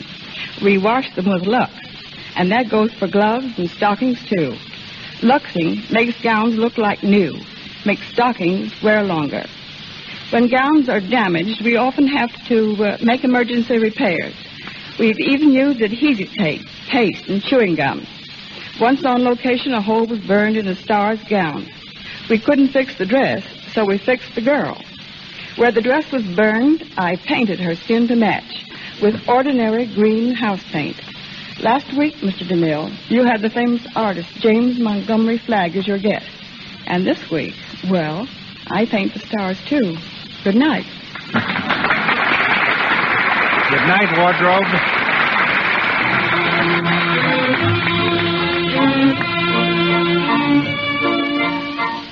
We continue the Lux Radio Theater presentation of Irene, starring Jeanette MacDonald. Irene and Donald are still on the balcony. Only a few minutes have passed, but Irene has suddenly realized that her dream is over. She turns from Donald and stands wistfully gazing over the moonlit garden. Irene. Irene, look at me. Is anything wrong? No, nothing's wrong. A moment ago, you were all smiles, and now. What's happened, Irene? Donald, dear, I'm afraid I woke up. What are you talking about? I don't know. I just. Oh, Donald, take me home. Irene. I want to go home, please. Now, wait. I want to know what.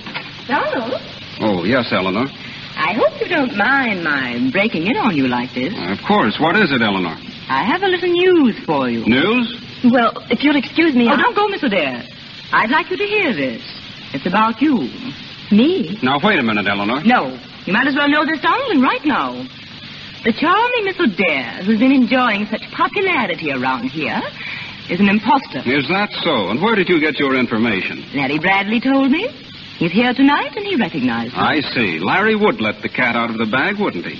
You mean you knew she was a shop girl? Of course. Well, I think I'd better go, Donald. Stay right where you are, Irene. I'll take care of this. A shop girl. And you knew it all the time. Well, it's really amusing, Donald. Is it? But it's a wonder you wouldn't have a little more decency than to inflict her on your own friends. Just what do you mean by that? I mean that she's nothing but a money grubber, a cheap little gold digger. What? You don't you dare touch her. Irene. You let me alone. I want to know what she's talking about. Those pearls you're wearing will answer your question, Miss O'Dare. You didn't have them when you came. Where did you find them? Why, I. Let me see them. Where did you get these, Irene? Why, Mr. Bowden. Exactly. Mr. Bowden gave them to her. Is that right? Well, yes, but let me explain. He, he gave them to me to wear tonight. I was going to give them back. Donald, Donald, what is this I hear about Miss O'Dare? Is it true that you're a shop girl, Miss O'Dare? yes, it is. Oh, Donald, you ought to be ashamed of yourself. Mother, listen to me. I will not listen. Miss O'Dare, I want you to leave this house at once. At once, do you hear?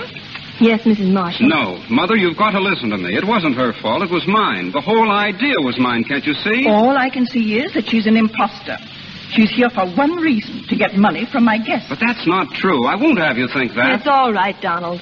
Let them think what they want. It may not be true I came here to to get money, but I am an imposter. I'm out of my class. I don't belong here any more than you belong over on Ninth Avenue. Here are your pearls, Mr. Bowden. Thanks for letting me wear them.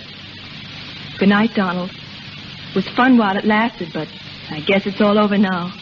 I I'll send the gowns back in the morning. Ah, Irene. Don't say any more, please. It's all been so swell up to now. Now I just want to remember the swell part. Good night, Donald.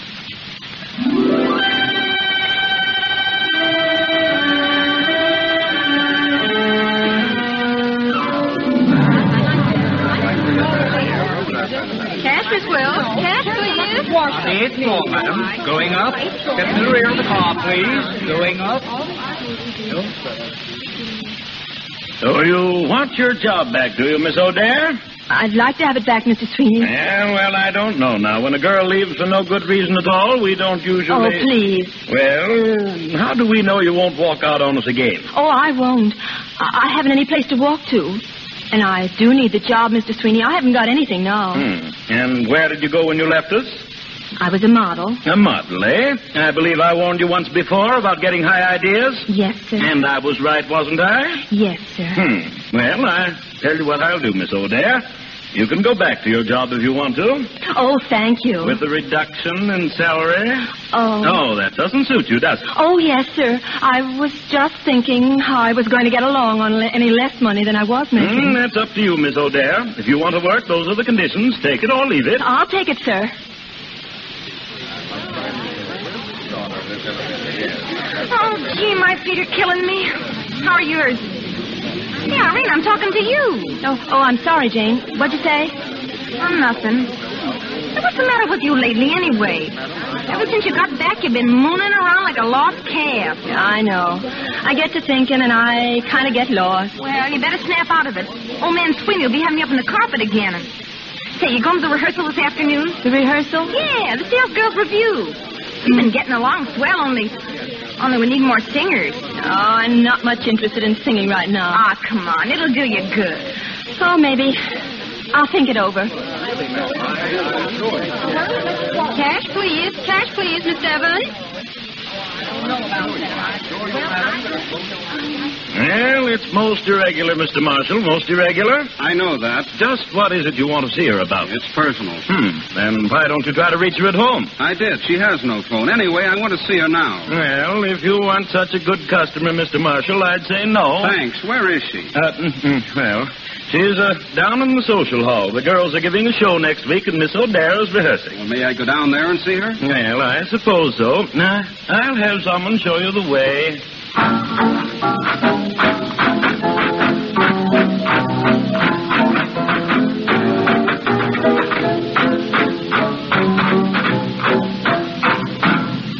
right, girls. You better sit down and rest a while now.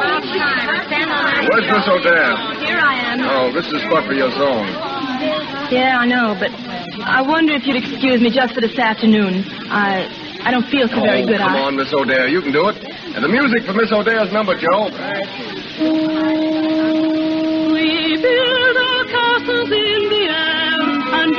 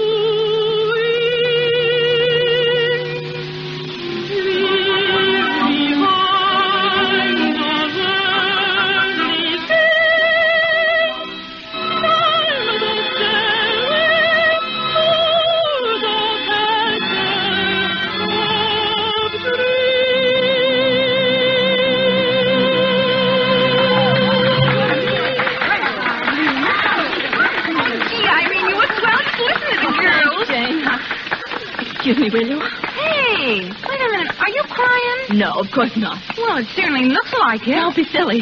Hello, Irene. Oh, I heard you sing.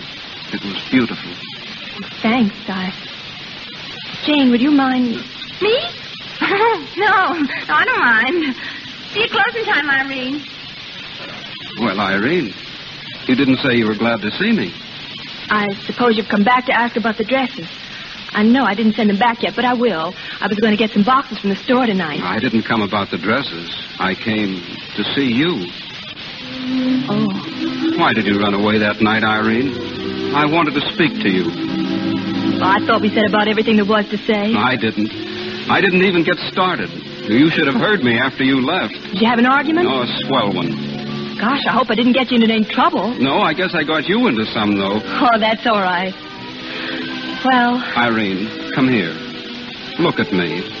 what for? That night on the balcony, remember what I said to you? Sure. I remember. But I didn't take it seriously. You were just being nice to me. No, no, I wasn't. I meant it, Irene. I still mean it. I love you, Irene. Oh. Oh, would you mind saying that over again? Uh, no, no, I'll remember it, but don't tell me anymore. Uh, I'm afraid to hear the last part of anything that has such a beautiful beginning. Irene, will you marry me? Marry you? Uh, when? Tomorrow. I'll be busy tomorrow. Tonight, then. Tonight. Well, darling, Oh, Donald. Oh, Donald, the store closes at five.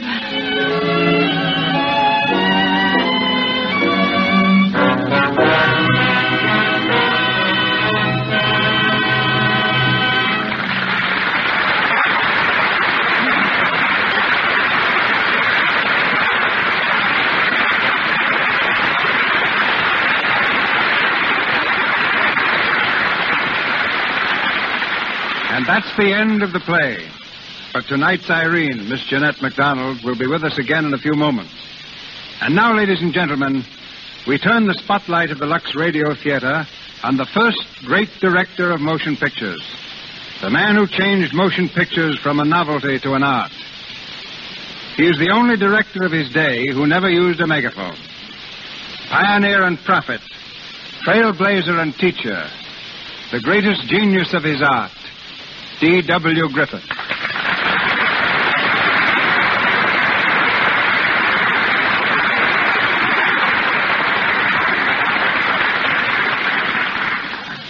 Say, uh, DeMille, uh, CB, you know that is awfully generous. Uh, but there was a reason why I seldom use uh, megaphone. Now, let me explain. You know that during the war between the states, my father, uh, he was a commander of the 1st Kentucky Cavalry. They say he could be heard yelling above the sounds of battle. They called him Roaring Jake Griffith. Well, I didn't inherit his brains, I'm sorry to say. But perhaps I got some of his loud voice. Our battle of pictures was almost a war in itself. Well, we were fighting each other, CB. Uh, but for the same cause. I think we did it, help establish the motion picture business, didn't we? Yeah, you must have had some of Roaring Jake's strategy.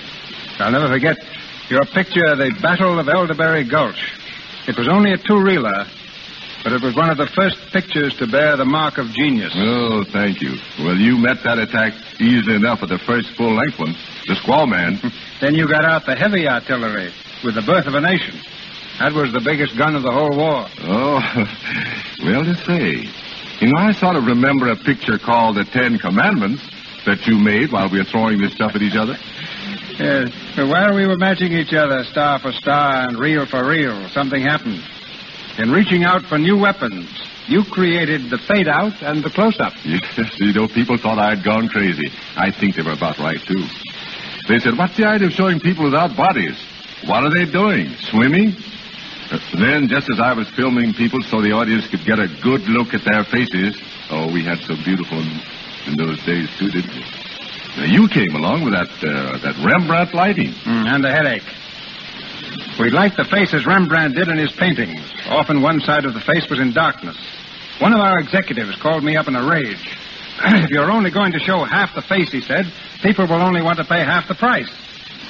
I told him, if you haven't got sense enough to know Rembrandt lighting when you see it, it's not my fault. Oh, he replied, is that what it is? Rembrandt lighting? Oh, they'll pay double for that. And they did.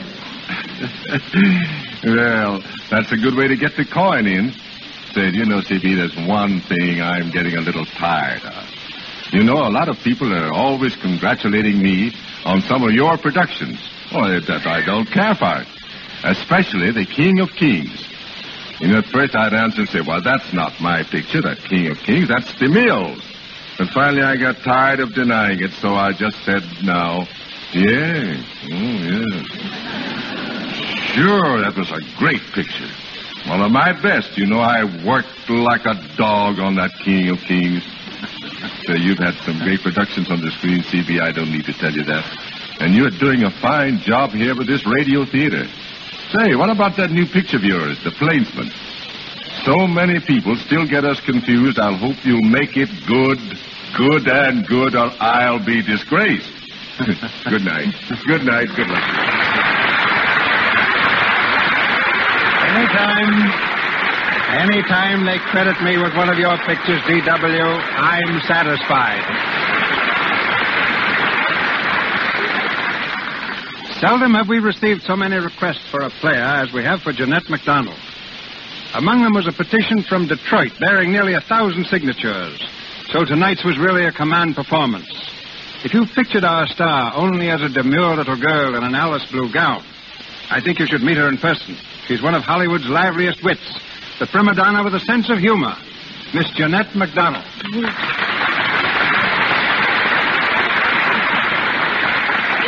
This is a little embarrassing, Mr. DeMille. I, I may be a little gayer than the American tragedy, but I'm, I'm not nearly as funny as Donald Duck. you, you quack much better. Ouch!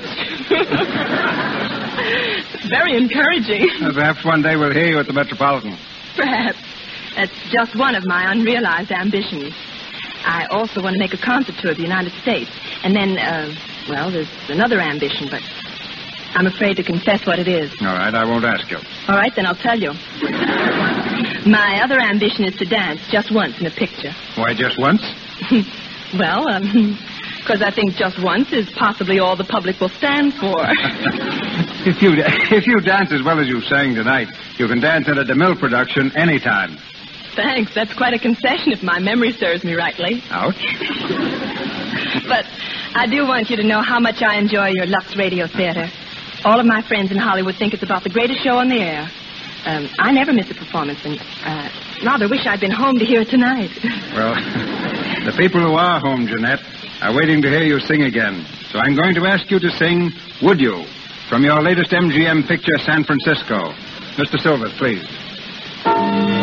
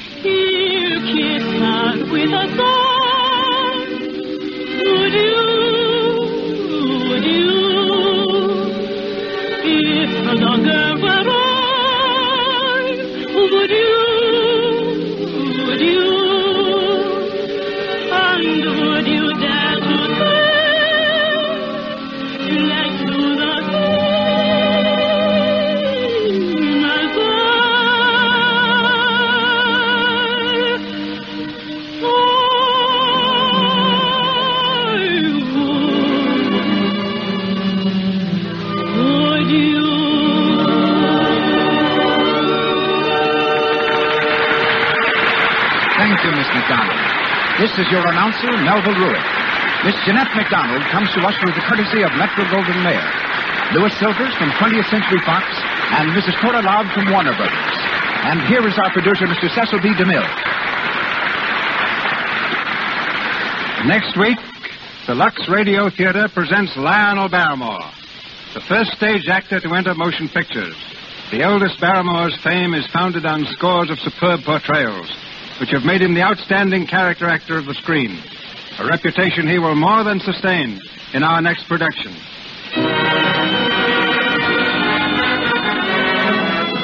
Our sponsors, the makers of Lux Flakes, join me in inviting you to listen to another great performance by Lionel Barrymore in the Lux Radio Theater next Monday night.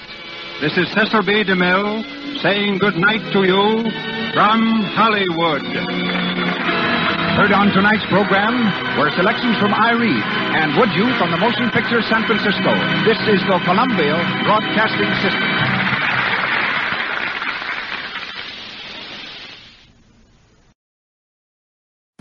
All right, y'all. We've got we've we've just set a spell. Take your shoes off and set a spell a little bit longer because we're not done yet.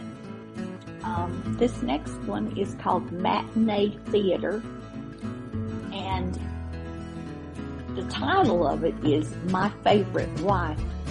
And um, yeah, Victor and I were just talking, wondering how many wives this guy had.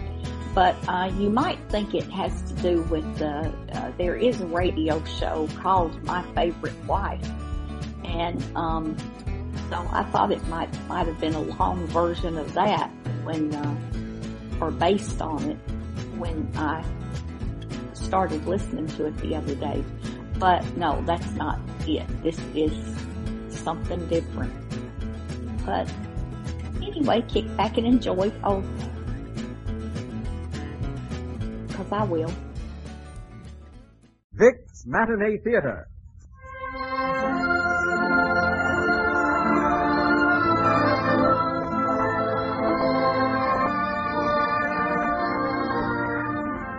Vicks Matinee Theater, presented by the makers of Vicks Va-tro-nol, brings you My Favorite Wife, starring Victor Jory as Nick Arden and supported by Betty Winkler as Ellen and Martha Sleeper as Bianca. You know, more and more millions of people are using Vicks Va-tro-nol nose drops to relieve distress of head colds. benefit by their experience.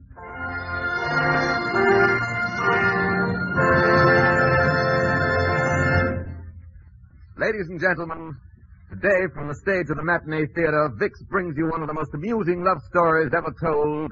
Leo McCarey's delightful comedy romance, My Favorite Wife.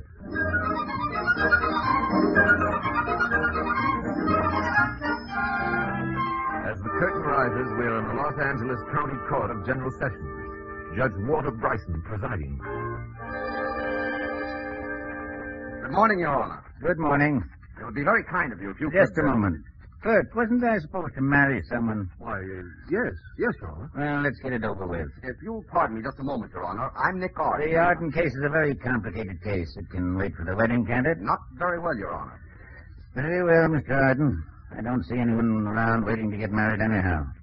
Now, Mr. Arden, as I understand it, your wife, Ellen Wagstaff Arden, was a member of an anthropological expedition shipwrecked off the coast of, uh, of Indochina. Is that right, Mr. Arden? That's right.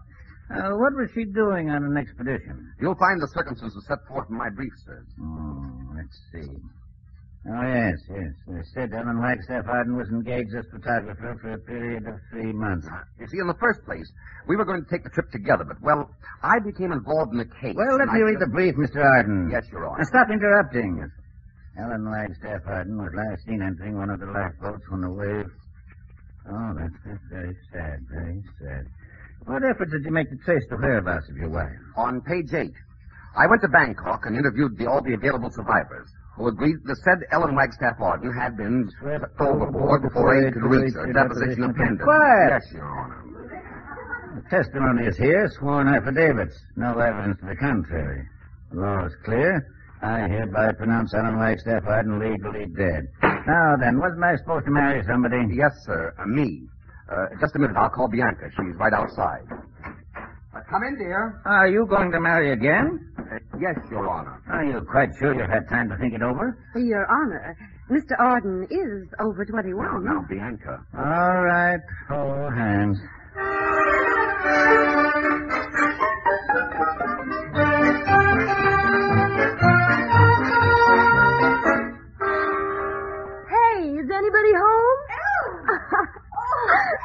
Ellen, I can't believe oh, it. Oh, here now, Ma, take it easy. It's not as bad as all that. I just can't believe it. How's Nicky? Nicky? Yes. You know, your son, my husband. Oh, he's fine. Where have you been, Ellen? Latitude 12, longitude 128. And I'd still be there if a Portuguese freighter hadn't wandered two miles off its course. Where's Nicky? Well, Ellen, sit down and I'll tell you. Married? When? How? Where is he? Sit down and I'll tell you.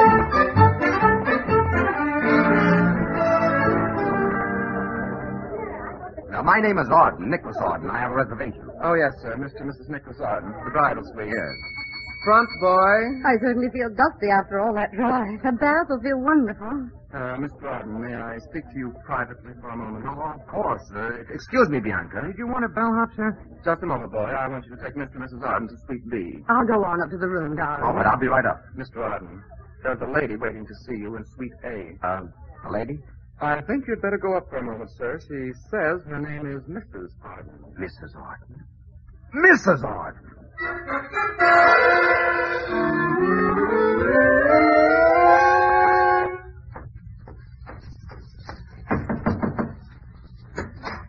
Ellen. Nick. Darling. Darling.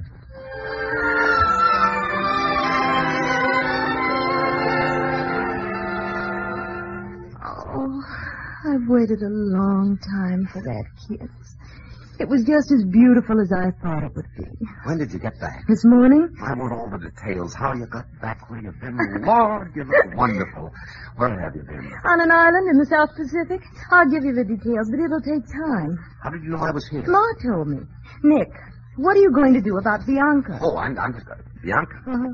Heavens, I forgot all about Bianca. Oh, this isn't going to be easy. Bianca's very sensitive. She's she's uh, she's high strung. Uh-oh. Uh, yes? Uh, what do you want? Mr. Arden, we run a first-class hotel, and we don't like to be made a party to an intrigue. We've maintained a reputation for respectability for 30 years, and we don't intend to lose it in one night. Uh, but it's really a very simple situation, Mr. Room Clerk. Explain it to him, Nick. Explain it to him. Oh, of course I will. I, uh, that is, I'll, I'll try. I see. I came up here with my wife, my my bride, really. Uh, now my wife, not my bride. Oh, why should I bore you with the details? I won't be bored. Well, um, Mr. Arden, one wife is all the law or the hotel allows. One of them will have to leave. Look, Nick, darling, it's really very simple. I'll go home, and then you go tell Bianca what's happened, and then you come home. that sounds simple to you, does it? Oh, very simple. Is that satisfactory with the hotel? Very satisfactory. Well, then, it's all settled. Go ahead, darling. Uh, right now? Right now. Oh, well, all right.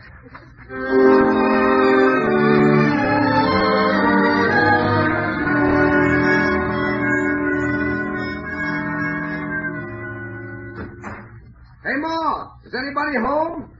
Come on in, Bianca. Ma, he's brought her home. He couldn't have told her then. Ma! In the living room, dear. What an awkward situation. Yes, isn't it? Listen, Ma, I'll be a visitor from the south. Uh, in the living room, Nicky, darling. Uh, uh, hello. Hello, Mother Arden. Hello, Bianca. Did you have a nice time? No. We drove all night. Hi, the Nicholas, honey. You all won't mind if I kiss the bridegroom, will you, honey? Uh, not at all. Just one big sisterly kiss. That uh, sisterly kiss is kind of getting away from you, isn't it?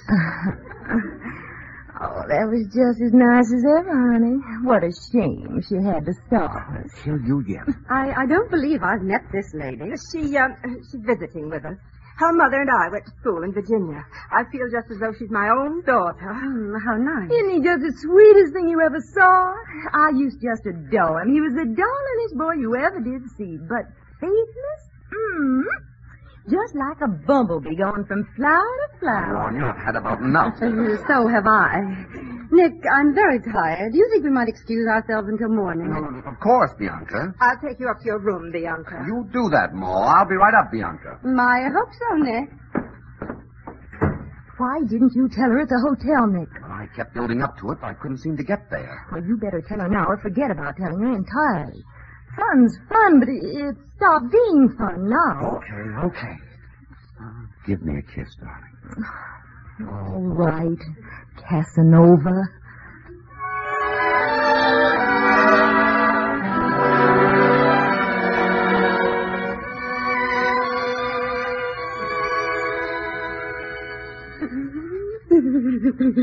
Now, Bianca, stop crying and listen to me. I've got to talk to you. Do you love me, Nick, or, or don't you?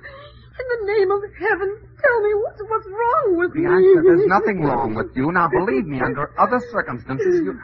Bianca, please stop crying. Let me explain. We've been married for two days, and you haven't so much as kissed me since we left the altar. If you just keep still and listen. That's better. Now, now, I, uh, I, I well, well, I, uh, doorbell. That's for me. I'll be right back. Nick! Nick, Nick, come back here. There's someone else answer it. Oh, Nick. I'll answer it, Ma. All right. Mr. Uh, Arden? Yeah? I'm Johnson of the American Life and Accident Insurance. Well, come right in, Mr. Johnson.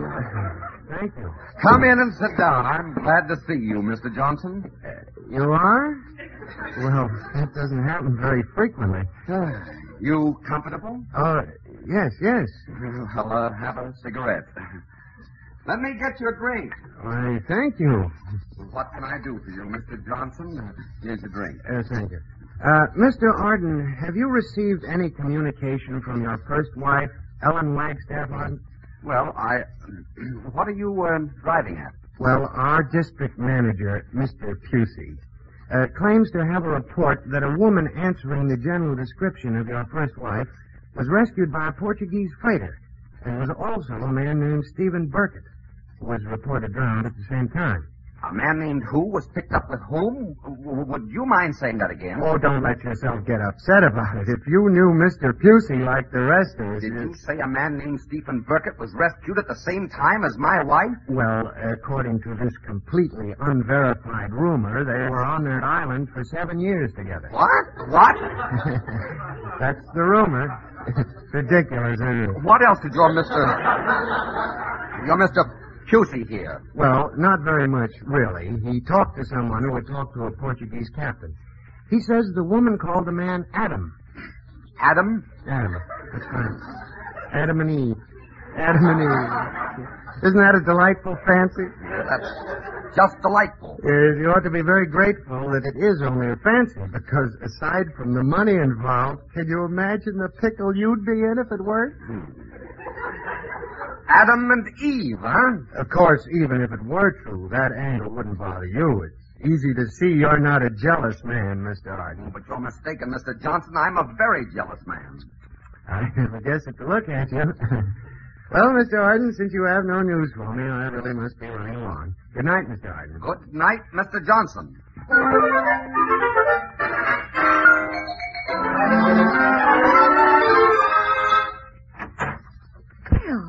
Don't you know it isn't polite to bang doors?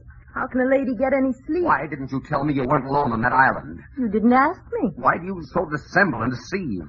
I just had a session with the insurance investigator. How am I going to look when this story comes out? My wife and that man alone on an island for seven years. Well, we didn't arrange it, Nick. It just happened. I'll bet it did. Why didn't you tell me about him? Because I knew you'd carry on exactly the way you're carrying on now. That's no excuse. I wanted to pick the right time to tell you. There never will be a right time. Seven years, huh? Seven years. Oh, get that look out of your eye. The poor fellow broke his leg trying to drag our boat through the surf. He, he was laid up for six months. Oh, yeah? Well, that still leaves six and a half years. Do you know, Nick Arden, that it just occurs to me that I ought to feel insulted. I go through seven years of agony. I come home to find my husband in the arms of another woman, married. And all my husband can think about is, did I carry on with some poor man who, who wouldn't hurt a fly? Now, just a moment. Now, stop right there. You just a moment yourself. Did you tell her? Did I tell... Uh, huh? Huh? Did you? Well, I was about to tell her when the insurance investigator came. How long does it take to tell a woman my wife's come back? Look, I can say it in two seconds. My wife's come back. You've had two days. Oh, Nick. Now, now, don't you start yowling, too. You just don't want to tell her. That's why you're picking on poor Adam. Any excuse will do. Where is he now? Who? You know who I'm talking about. Oh, Adam? Yes, Adam. Poor Adam. Poor, gentle, harmless Adam. He lives at the um, YMCA. He lives at the, the YMCA. hmm He always lives at the YMCA. He's a clean, living, upright, 100% American and a gentleman. Is there anything more you'd like to know? Yes. When do I meet him? When do you tell her? I don't like your attitude. I don't like your attitude about this whole thing. Good night, Ellen. Good night, Nick. Adam, Adam, Adam, Nick, Adam. Nick, where are you going now? Oh, for heaven's sake, you now, Bianca. You're worse than a bloodhound. I'm going to the YMCA. Good night.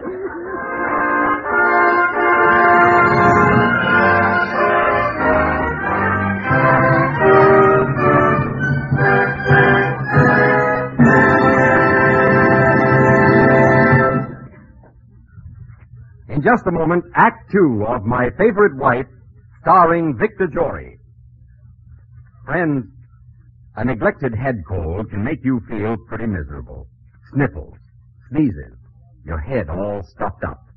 Well, I want to tell you of a simple way to quickly relieve such head cold distress.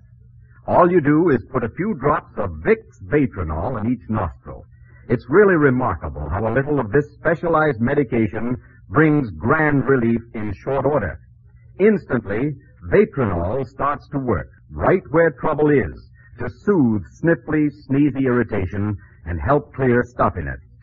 And because it makes breathing easier by reducing nasal congestion, many people find Va-tro-nol especially beneficial at night when a head cold often makes breathing so difficult it's hard to get to sleep. So, for head cold distress, Friends, try Va-tro-nol. You'll like the way it brings such prompt relief. You'll learn why thousands of people always keep a bottle of Va-tro-nol handy, ready for instant use when a head cold strikes. Follow directions in the package. Vicks Va-tro-nol Nose Drops.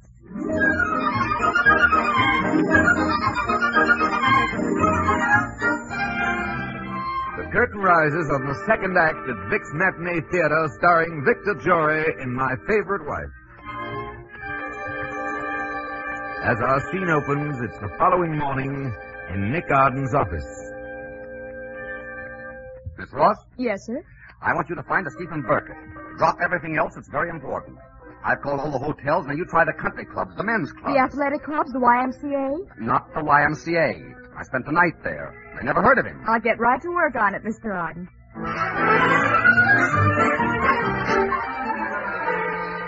I found him, Mr. Arden. I found him. You did? Good. I happened to go to the Pacific Club for lunch. Yes? We had a table right by the windows that open out on the swimming pool, and someone pointed him out to me. Pointed him out to you, huh?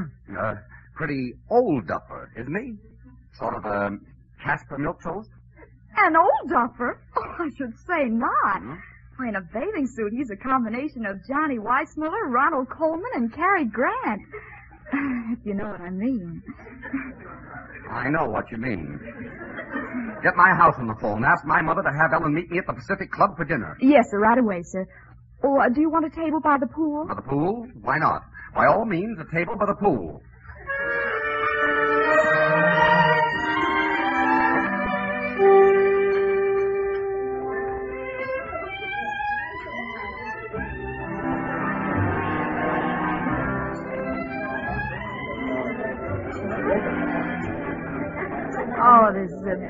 Beautiful club, Nick. It's new, isn't it? Yes, it is. How nice to have the tables looking on the swimming pool. I should think they'd um, light it up or something. I guess nobody swims at night. Um, Nick, why did you get a table for free? I'm expecting a guest. He'll be here any moment. I don't quite like the glint in your eye. Eve, darling. Oh, oh, Stephen. How do you do, Mr. Burkett? I'm Mr. Arden. How do you do, Arden? Sit down, sit down. We were waiting for you. You look wonderful, Eve.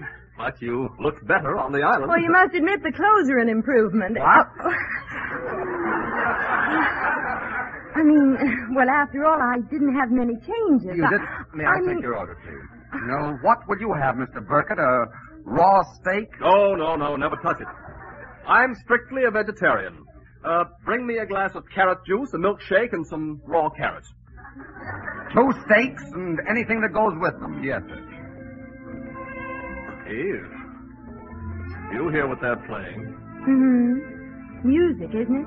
Yeah. The name of it, Ellen, is South Sea Island Magic.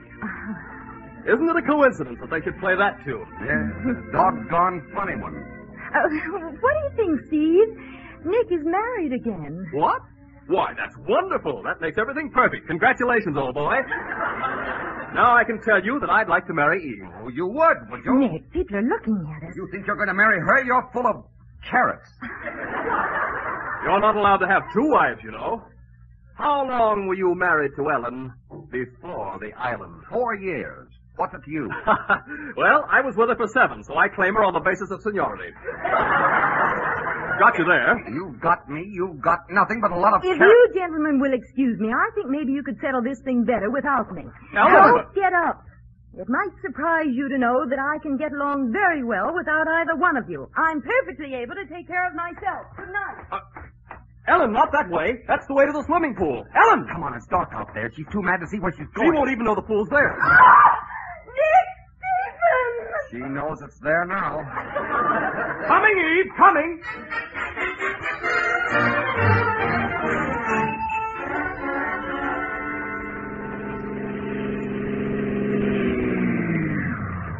You wait here in the car, Carrots, Burkett, uh, while I go in and uh, while I go in and get her some clothes. Now, really, wasn't it a little ridiculous making me come along? I could have stayed and had a nice visit with Ellen while you got her clothes. You've had enough visiting with Ellen. You have a suspicious nature, old boy. You want to watch that? I'll take care of my nature, and you take care of yours. I'll be right back. Nick, Nick, is that you, darling? Hello, Bianca. I can't stop just now. I've got a friend who fell in a swimming pool. I've got to get some clothes for him. Oh, but Nick, Nick, I have to talk to you. After all, you should show me some consideration. I will, Bianca, a little later. I have to go upstairs and get the clothes. I'll go with you. Nick, I called our family doctor about us. He says there are hundreds of similar cases. Not like this one.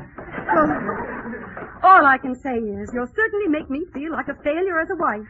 And I I haven't even had the, the chance to fail. Now, let's see. There ought to be something in here. Yeah, here's one. Nick, Nick, that's a dress you're taking. I told you it was for a friend of mine. He's waiting downstairs. Uh, let's see now. Hat, coat, dress, shoes. I guess I'll... See you later, Bianca. Nick, you aren't even listening to me. Sorry, I will some other time, Bianca. Oh, Nick.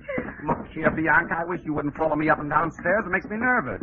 What do you want? Can a man come into his own home without being spied on? I'm only trying to help you, dear. Wouldn't you like to lie down for a while? Are you crazy, Bianca? Well, the doctor said you need rest. I don't need rest. I need a little peace. Well, what's what's wrong with There's you? nothing wrong with me. I'm trying to tell you, Bianca, I'm married. Of course you are, dear. Look, my wife's not dead. She didn't drown the shipwreck. She fell in a pool tonight. I'm getting her some clothes. Now, that's Carrot honking. I've got to go. Nick, Nick, wait, wait. What did you say? Goodness, isn't it clear to you? Do I have to draw you a diagram? Listen, she came to the hotel. You remember the honeymoon. Darling, you do need a rest. Now, who's that?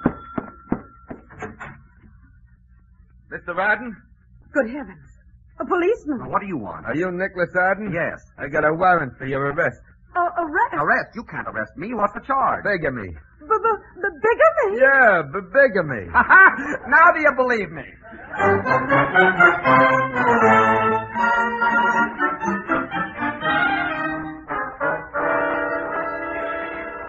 No, I don't I don't. I I don't, realize you a can't Christian take that attitude. It's entirely Do wrong. I know? Quiet, quiet, quiet, quiet. I can't hear myself think. If your honor please. I don't know what you're doing in my court, Mr. Arden. In the first place, bigamy is a criminal offense. All you people are cluttering up this court, and you don't belong here. I know, Your Honor, but I'm out on bail. What kind of a lawyer are you? Where did you go to school? Ah, Harvard. Uh-huh. I'm a Yale man myself. uh, are you the bride? Yes, Your Honor. Kissless? Yes, Your Honor? Harvard man. Well, let me see who's here. Nicholas Arden, Bianca Arden, Ellen Wagstaff Arden. Mhm. Well, I've looked over the papers in your case, Mr. Arden. I see nothing wrong with my decision. The evidence is all here. What do you want me to do? Reverse myself? Well, yes, in a manner of speaking. Then you go to the Court of Appeals. They're always reversing me anyway. This is your decision, Your Honor. You declared my wife Ellen legally dead in this very courtroom. Your decision is on file. Well, I'm going to declare her legally alive.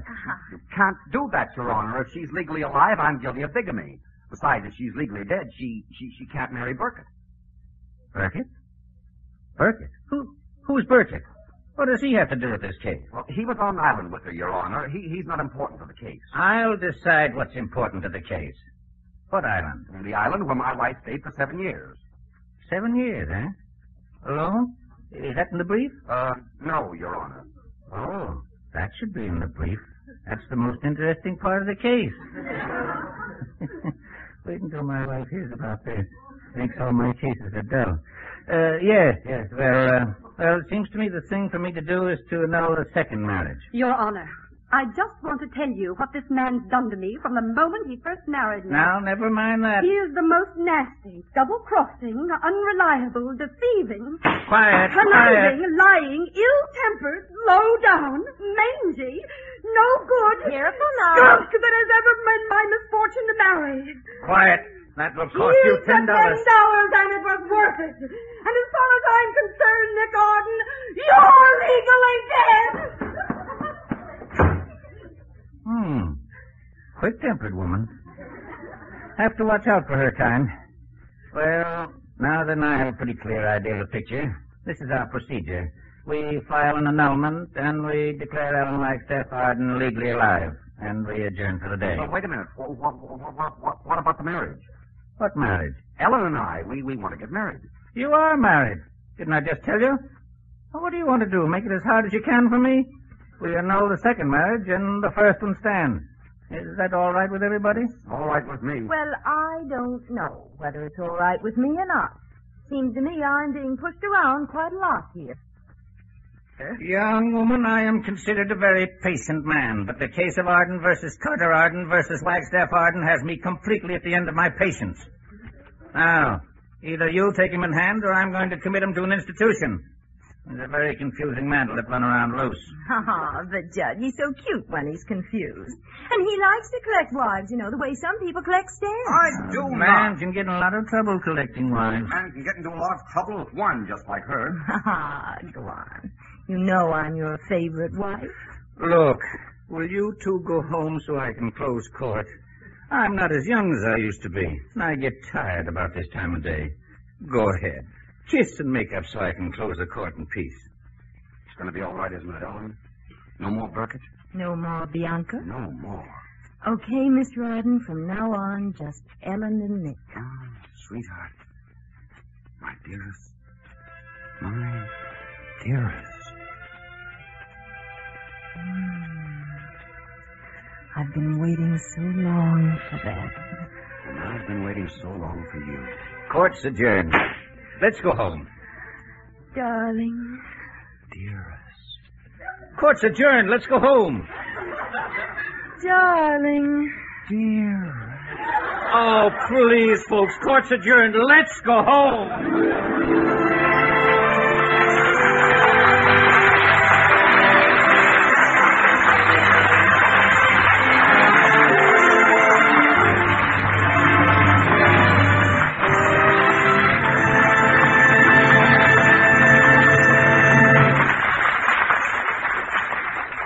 In just a moment, Victor Jory will tell you about next week's production at Vicks Matinee Theater.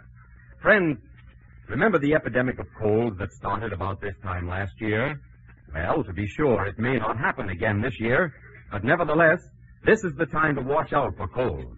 Do all you can to guard against infection. Avoid people who have colds. Get plenty of rest and sleep. And if you suddenly start sniffling and sneezing, just put a few drops of Vicks Va-tro-nol in each nostril. Va-tro-nol is a specialized medication, a double duty nose drop that quickly goes to work right where most colds start. It not only relieves the sneezy irritation and stuffiness, but actually helps prevent many colds from developing if used in time. Just try it, friends. And always keep a bottle of Va-tro-nol handy, ready to use at the first sign of a head cold. Follow the simple directions in the package. Vicks Va-tro-nol Nose Drop. This is Victor Jory. We have received numerous requests for such plays as Love Affair, Scarlet Pimpernel, Penny Serenade, Rebecca, Jane Eyre, and others. It is our desire to bring these and other fine plays to you as soon as possible. What would you like to hear? Write me in care of Vicks Matinee Theater, Columbia Broadcasting 22, New York. Next week's request play will be based on Martha Cheavens' great story, Penny Serenade. It's the story of two people who found each other at a moment when it seemed that life had torn them irrevocably apart. It is a heartwarming and beautiful tale, and I know you won't want to miss it.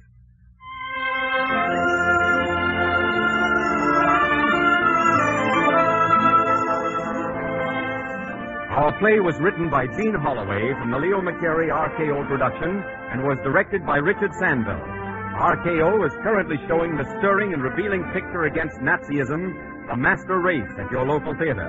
Music for this series is under the direction of Mark Warnow. Be sure to listen next week when the Vicks Matinee Theater presents Penny Serenade, starring Victor Jory. This is CBS, the Columbia Broadcasting System.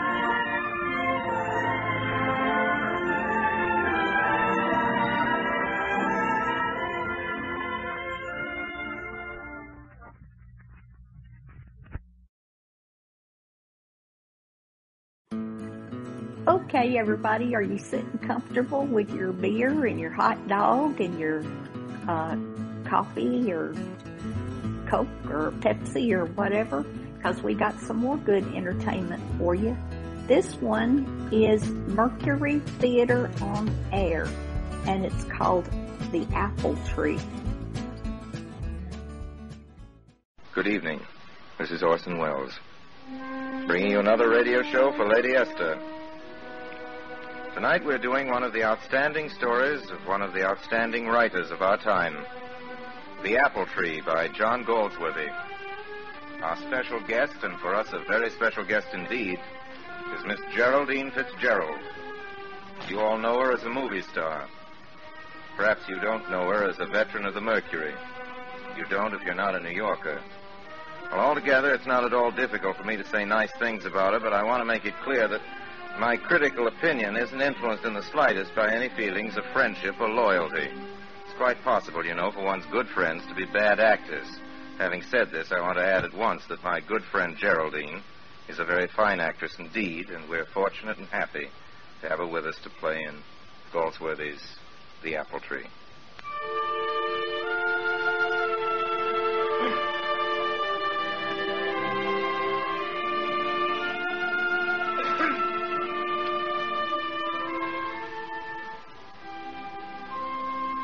was Stella's and my silver wedding anniversary. We'd motored to Torquay, where we'd first met, to celebrate. And Stella had suggested that we take a lunch and drive out on the moor. It will be so lovely there, Frank, and quite warm in the sun. I can do some sketching while you read. We drove several miles and stopped on a high hill with a view into the deep valley beyond. Stella wandered off somewhere to sketch, and I stretched out in the sun and watched the sky and longed for I knew not what. No reason I should be unhappy, even mildly disturbed. My life had been pleasant and my marriage quite successful. As I lay there, it seemed to me there was something missing. Something that had nothing to do with pleasant lives or successful marriages. The familiar words of Hippolytus echoed in my mind.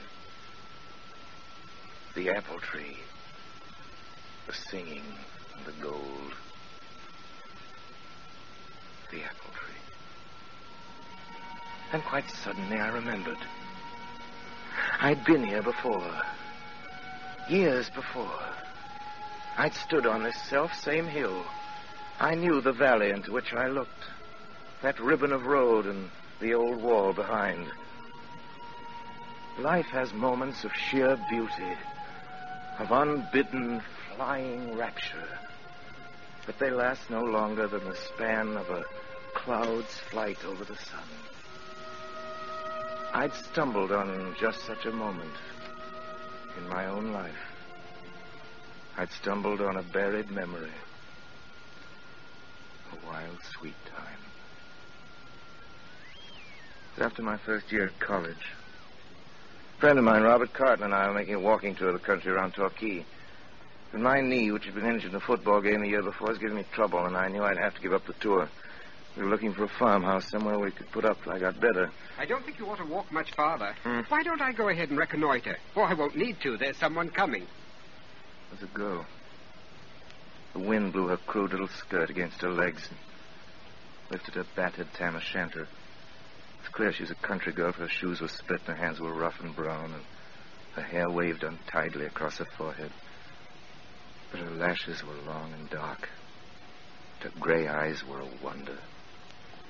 Dewy, as if opened for the first time that day. Hello. Could you tell us if there's a farm near here where we could spend the night? My friend's getting pretty lame. And... That's our farm, sir. Could you put us up? I'm sure my aunt would be glad to. If you like, I'll show you the way. I'd appreciate it very much. It's not very far, just down in the valley. Right through the apple orchard, and we're there. Just through a narrow wood, we came on the farm. A long, low, stone built house with casement windows, and the farmyard where pigs and fowls and an old mare were straying about, and in front, an orchard of apple trees, just breaking into flower. A woman stood by the door watching us as we approached. This is Mrs. Narracombe, my aunt.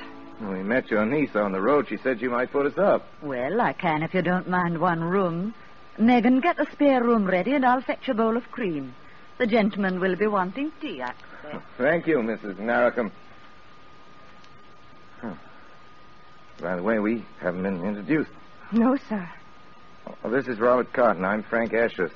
How do you do, sir? What's your name? Megan David. Are you a Devonshire girl? Oh, no, sir. I'm from Wales. You're very young, aren't you? I'm 17, sir. How many of you live here? There's my aunt and her two nephews, the boys you saw as you came. Nick and Rick, they're called. Then there's old Jim, a Quite a hired man. family. Yes, sir. If there's anything else you want, you call. All right. Well, thank you. Pretty thing, isn't she? like a flower. Like a wildflower you come upon unexpectedly in the woods. Hmm, a bit poetic for me, but I see your point.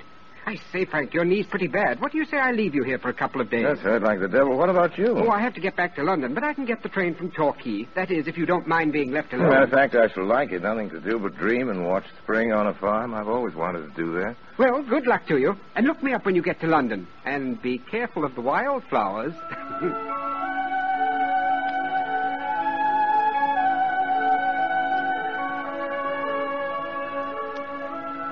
good to be left alone. They're glad to have me. Megan and her aunt worried about my lameness as if I'd been one of the family. The very first, I felt that Megan liked me. She performed little kindnesses for me that weren't part of her duties. And as the days went by, I began to expect them. When I woke in the morning, the thought of her made me anxious to be up and downstairs. Even if I didn't talk with her, I liked to be near where I could hear her singing at her work. One day I was down by the big apple tree, and the two little boys, Nick and Rick, were playing there by the pool. What's up, Rick? The gypsy bogle will get you. Now, what do you mean by the gypsy bogle? The gypsy bogle's rests on that stone there by the apple tree sometimes. Oh, the gypsy bogle. What's he look like? Dunno, never seen he. Megan says he sits there. Megan's afeard of you. oh? But she's not afeard of you. No? She says a prayer for you. How do you know that, you little rascal? When I was asleep, she said, God bless us all. And Mr. Ashes. Oh, you're a little I ruffian hear to tell me what you hear, and you're not meant to hear it. You see, Rick? I told you not to tell him. Come here, both of you. Here they are, Megan. And I've been looking all over for the rascals. Go into the house at once. Auntie wants you. Go on with you. Rick told you about the gypsy bogle. Go on now. No more nonsense out of you. Children are silly sometimes. I don't think so. They're often more sensible than grown-ups. Tell me, Megan, what's the gypsy bogle they're talking about? He brings bad things. There are bogles in the rocks. They're men who lived long ago. There's one that comes here and sits on that rock. Oh, I should come down one night and sit on this rock and then have a talk with Oh, him. please don't. Something will happen to you. Does it matter if anything happens to me, Megan? Will it disturb you a lot?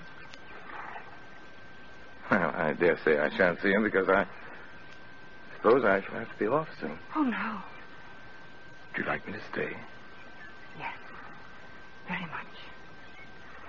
Then I will stay. And tonight, Megan, I'm going to say a prayer for you. You're laughing at me. Oh, no. You're laughing at us, all of us. That's not true, Megan. Believe me, that's not true. I, uh, Wait, Megan. Your hair. Your hair. It's caught in the apple blossoms. Don't move, Megan. Oh, you're beautiful. With these clusters of pink blossoms in your dark hair. Megan.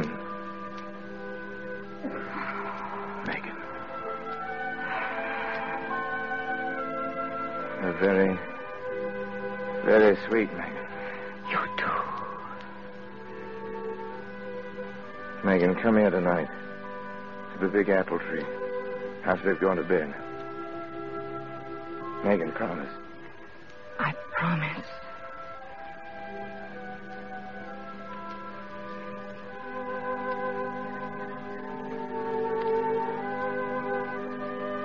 For a long time after Megan had fled away through the orchard, I stood there, under the apple tree.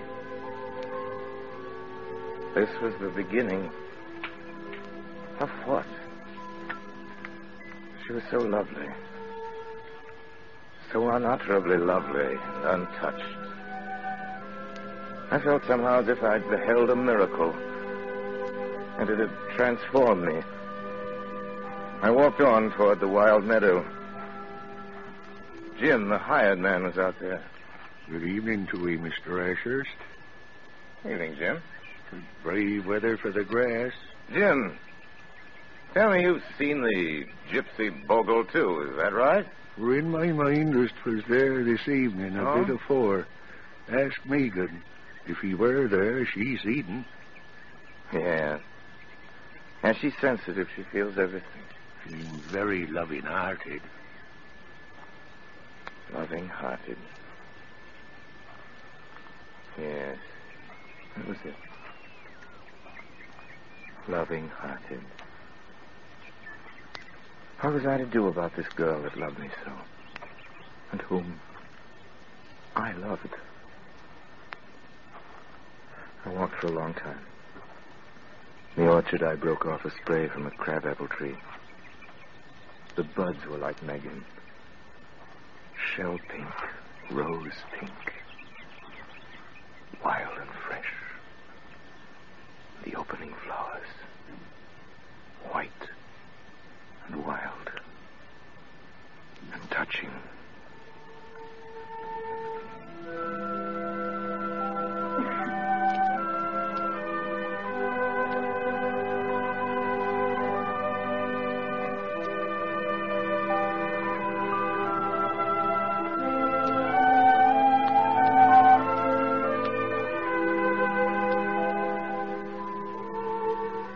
Listening to Orson Welles and Geraldine Fitzgerald in The Apple Tree. They will be back in just a moment to continue the story. But we have something we'd like you to hear first. It's about youth and beauty, and it's from one of our foremost authorities on those subjects, Lady Esther. Would you be surprised if I told you that the skin of your face can look two or three different ages? Well, it's true. Your skin may look a young 18 or 20 on your cheeks, but around your eyes and mouth, across your forehead, it may look 30 or 35. Now, a drawn, tired looking skin and little lines due to dryness may not be signs of age at all. They may be, in fact, they're very likely to be, an indication that something is wrong with your method of skin care. Perhaps the face cream you use doesn't agree with your skin. Or maybe your skin is a little sick, a little upset from too many different kinds of beauty preparations.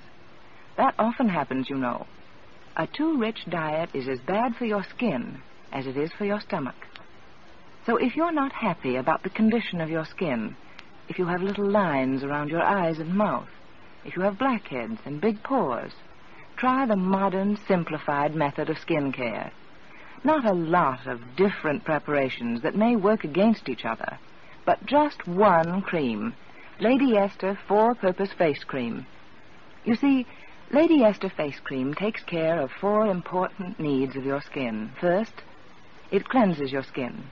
Second, it softens your skin. Third, it helps nature refine the pores. And fourth, it leaves a perfect non-sticky base for powder and makeup. So if you want to be as modern in your skin care as you are in everything else, get a jar of my face cream. See for yourself why more and more women are turning to Lady Esther four-purpose face cream every day.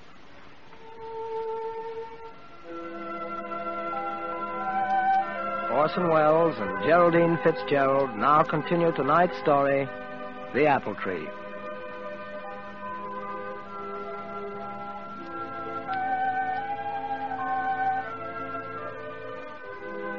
Kept her promise. Megan met me under the apple tree that night. She came straight toward me and into my arms. And our lips sought each other, and we stood there together for a long time in the moonlight.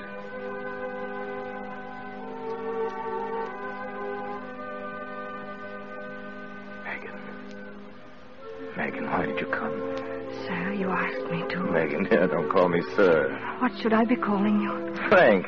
Oh, I couldn't. You love me, don't you? I couldn't help loving you, and I want to be with you. That's all. All? I shall die if I can't be with you. you shall be with me forever, Megan. We'll go to London. I'll show you the world. I don't care where we go.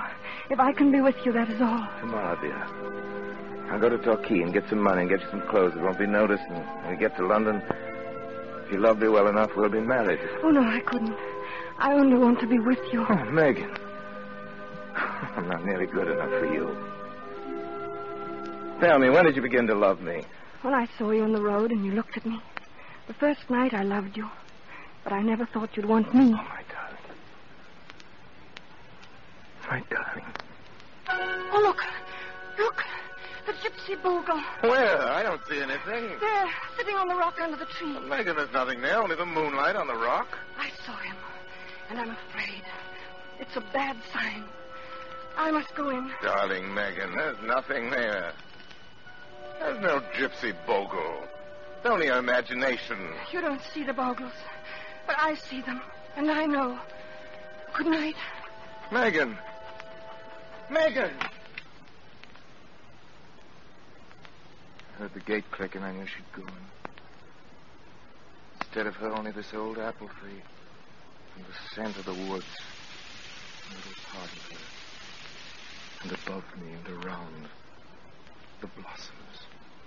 More living, more moonlit than ever. They seem to glow and breathe. Next morning, I left early and went to Torquay.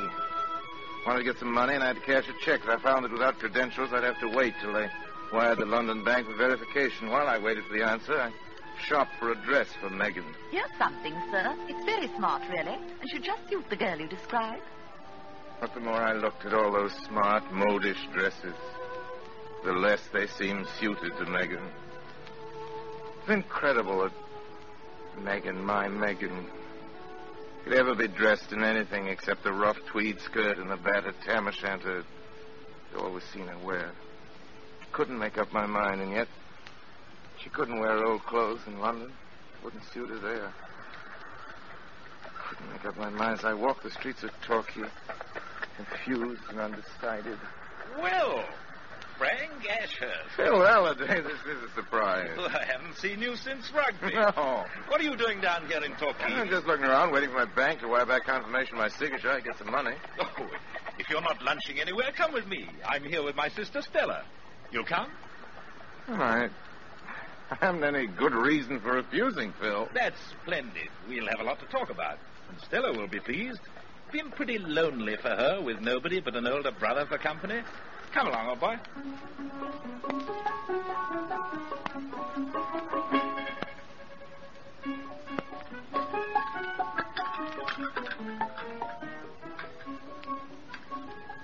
Great Scott.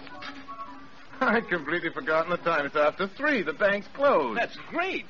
That means you'll have to stay over in Torquay. You can't get any money today. Oh, but I, I can't. We should love to have you. I know Phil's getting bored to death with me, and we've had such fun. Yes, it has been fun. You know, I've been rustic for so long, I'd almost forgotten how pleasant London talk was. Why don't you come swimming with us tomorrow? Yes. You like to swim, but Well. you'll only have to come back tomorrow to cash your check. Yes, that's true. And thought of that. Very well, I'll stay. That's great. We'll make a day of it tomorrow.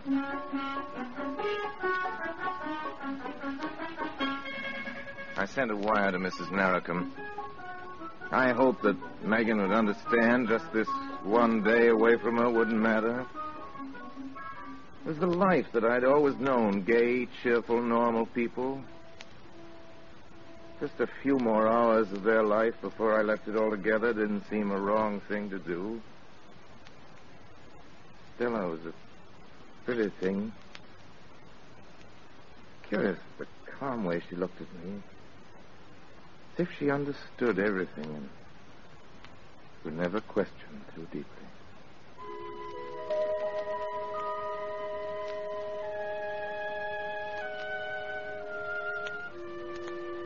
But that night I couldn't sleep. I thought of Megan. I was with her again. Under the living, breathing whiteness of the blossoms. The moonlight on her upturned face of innocence, and humble passion. Megan. Poor little trusting Megan. How much did I really love her? How much was madness and the spring and the wild beauty of her? I thought of Stella. Cool, poised and friendly. She belonged to the world I knew and understood. World that understood me. Megan didn't understand, and she could never belong. She loved me, but was that enough for either of us? I didn't know what to do.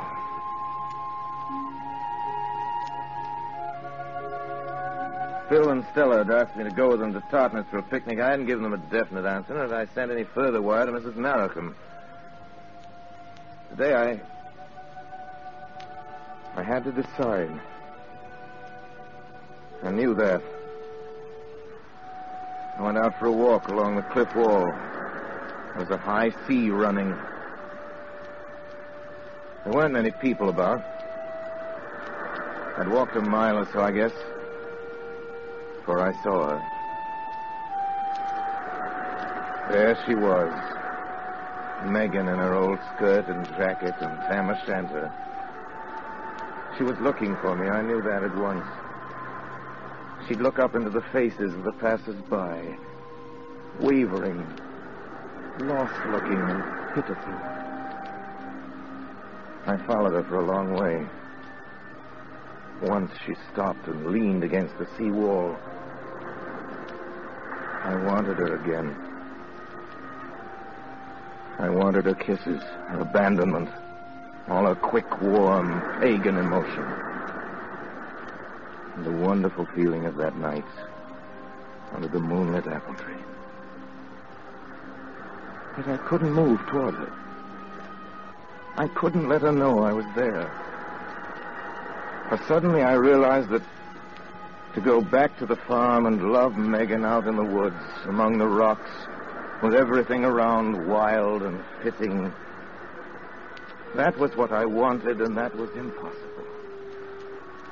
But to transplant her to the town, to keep her in some little flat, and when the wild ecstasy wore off, to find her commonplace, unable to fit into my world and no longer able to go back to her own. That was worse, far worse. I took another long, last look at that pathetic, wistful figure staring out over the sea. Goodbye, Megan. Goodbye,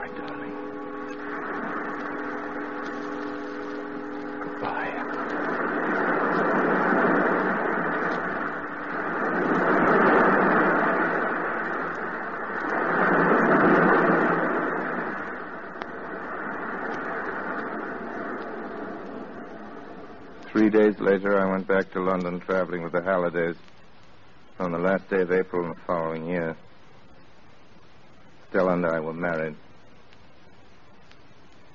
All this I remembered as I sat there on the hill in the warm sun. As I remembered an ache for a lost youth, a hankering and a sense of wasted love and sweetness. The sun no longer warm, I got up and walked a ways down the road. There was a man standing by what I saw was a grave, an old man. The grave was by the crossroads, and there was a moorstone to the west. On it, someone had thrown a blackthorn spray. A handful of bluebells. Good afternoon, Dooley, sir. A nice day for a walk. Can you tell me whose grave this is? Well, now, that be quite a story. For a poor soul that killed herself. For a long time ago. She were a pretty girl, but too loving-hearted. Too loving-hearted? I were working for Mrs. Markham in them days, and she were too. Oh. There were a college gentleman staying with us. She took a fancy to him. He were a nice feller, too. Then one day, he went away, sudden-like, and did never come back. After that, she were crying a lot. And then, one day, I found her. She were lying in a pool by the old apple tree, by the stone where the gypsy bogle's at. For June then, but she'd found a little bit of apple blossom and stuck it in her hair. I walked away. I'd heard enough. On the top of the hill, I lay down and buried my face in my hands. Megan's face brushed close. Megan, with a sprig of apple blossoms in her dark, wet hair. If I can be with you, that is all. Oh, there you are, Frank. Look at my sketch. It's pretty, don't you think? Yes, very pretty. Still, there's something wanting, isn't there? Yes. Yes. There was something wanting. The apple tree was singing, and the gold.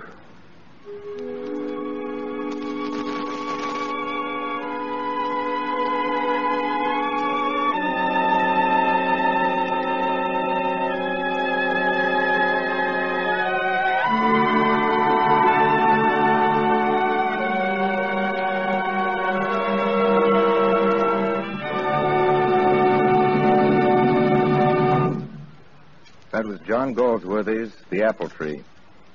Miss Geraldine Fitzgerald played Megan, and uh, your obedient servant was Frank.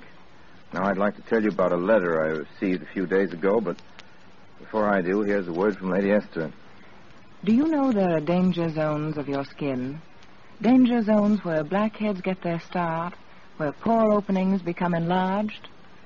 Where are these danger zones?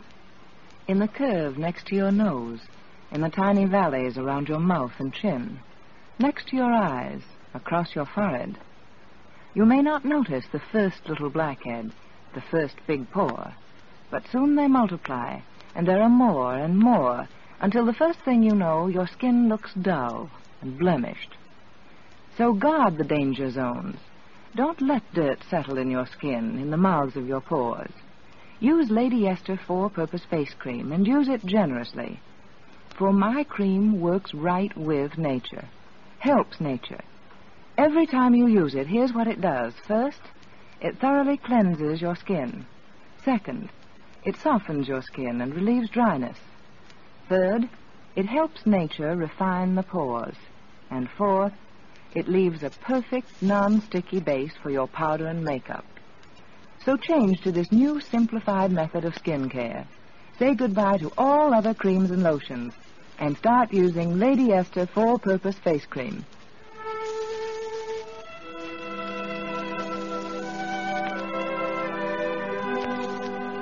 Several days ago, I got a letter from a lady commenting on one of our shows. Was a nice letter, but the postscript was the really interesting part. She remarked that because of something I said, she bought a defense bond. Now, I don't presume for a minute that my recommendation in financial matters means anything. But when we speak of defense bonds and stamps, I think we all know what we're talking about. We're talking about protecting liberties we have and want to hold. We're talking about preserving decency in a world perched on the brink of mad brutality. We're talking about guarding a proud tradition of friendliness between all men. All these things make for good talk, but more than that, they make for good action. And since we all know this, too, by next week we'll have bought many more bonds and stamps. Until then, until a lot more defense bonds and stamps, till next week, Lady Esther and all of us in the Mercury Theater remain as always obediently yours. This is the Columbia Broadcasting System. KNX, Columbia Square, Los Angeles.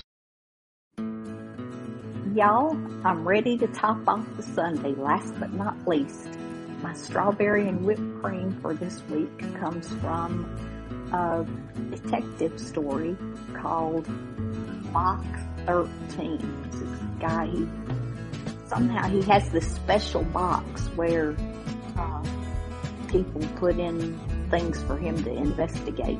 The name of it is Actor's Alibi. And I liked it. Y'all do too.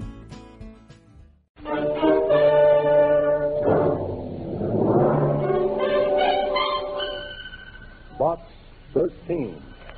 With the star of Paramount Pictures, Alan Ladd as Dan Holliday.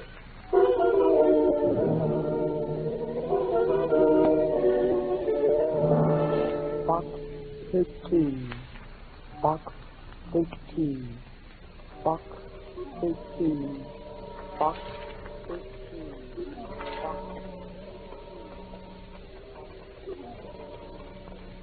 Holiday, why did you ever leave a soft job as a reporter to become a freelance writer? Or why did you ever advertise for adventure? Why? Well, it makes you feel like a kid with a box of Cracker Jacks. Now you can't stop. You might run across a juicy peanut or that grand prize that's supposed to come in each and every package. But you know by now that storylines like them don't grow on trees. Susie, where have you been? You know where I've been, Mr. Holliday. Down for Star Times after the mail. Oh, yes, the, the mail. What's in box 13? 13, starring Alan Ladd as Dan Holliday.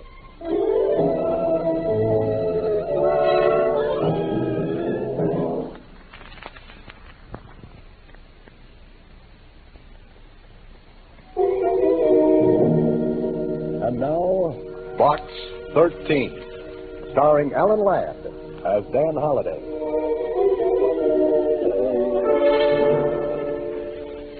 Box 13. I wish I'd never rented the thing. Wish I'd never even thought of it. Mr. Holliday, you're early this morning. Well, I had to see if my new secretary's on the ball. you know, since you rescued me from that nut factory down to Star Times, I'd work my fingers off the elbows for you. Awful. Now take it easy, Susie. You'll need those elbows to lean on when things get dull around here. Dull? Oh, things don't get dull around you, Mr. Holliday. Hey, what's that you're writing? A love letter? Yeah, it's a love letter to your publisher. Uh-oh. He wants to know where are the chapters you promised for the new book. And what are you telling him, Susan? a lie. A big fat one. Thanks. By the way, where are those chapters, Mr. Holliday? If I had them, my secretary'd have lots of extra work. You don't like extra work, do you, Susie? I don't like your worried look. When you don't have chapters, you have that look. Oh, uh, does it show so much? Like a chinchilla coat in the dime store. it's the hallmark of my profession, Susie. Say, what was in box 13 today? Mm, some goof wants you should fly to Mars with him in his homemade rocket. Oh, brother. Oh, yes. There was a ticket to a radio broadcast. Radio broadcast? Silky Soap presents Time for Drama, starring Jean Blake, 8 p.m. Federal Broadcasting Studios. Now, who would want me to go to a radio show? The advertising agency, maybe? Uh, those guys don't read adventure wanted ads. Too busy dreaming up singing commercials. Someone wants you to go to that broadcast awful bad. Yeah. She wrote please in the back of the envelope. She? Yeah, she. And I don't like her taste in lipstick. The one she wrote this with is the color of blood. And now you have returned, my darling. I am alive again. The wind is down, but still the seas run high.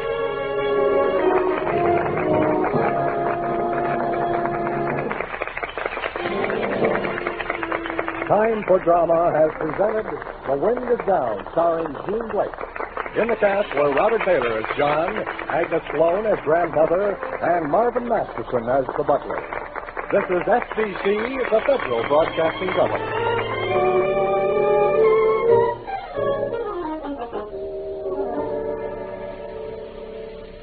Sorry, sir. We're closing the studio. Huh? Oh, sure, sure. I, I was meeting someone. They, they must have stood me up. Uh, someone in the cast, sir? Yes, it could be. Uh, I think they've all gone, but you might try the stage entrance. Oh, thanks. How do I get there? Uh, around the back of the building, sir. Just opposite the parking lot.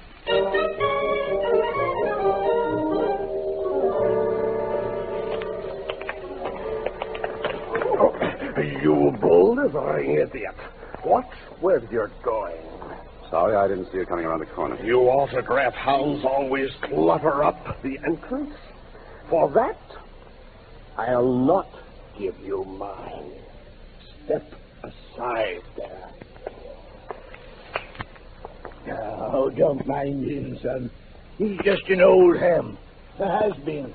Oh, that's a heavy hunk of ham. Who is he, Pop? His name's Marvin Masterson. Not the Marvin Masterson. Yep. He's washed up in pictures.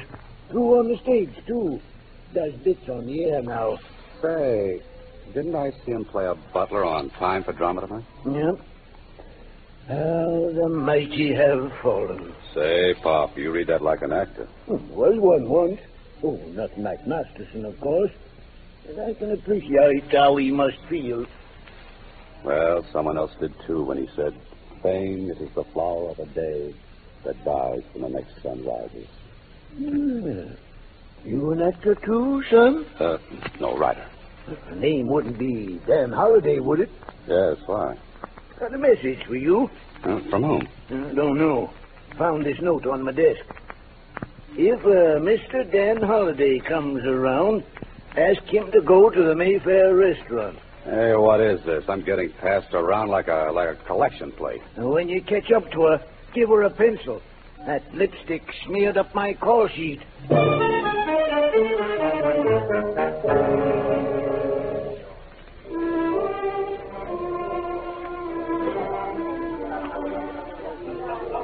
Ah, Monsieur Halliday, it is an honor to have you once more at Mayfair. You have deserted us too long. Working hard, Henri? Always. But tonight, you relax. You have one name, Monsieur Halliday? Hmm? What do you mean? A charming young lady waiting for you at your table. Oh, I, I'd hoped you'd come, Mr. Holliday. Why, you're. You're Jean Blake. Yes. I must talk with you. We'll order later, Henri. Now, what is this all about? Oh, I, I suppose I am being rather mysterious. I'm used to mystery. Besides not owning a pencil, what's your problem? Pencil? Yes, that lipstick you write notes with uh, comes off on things. Oh. I'm in danger, Mr. Holliday. Grave danger. But why come to me? I know about you in Box 13. You advertise adventure wanted. Will go any place, do anything. I need help, so, So? Mr. Holliday, I'm going to be killed.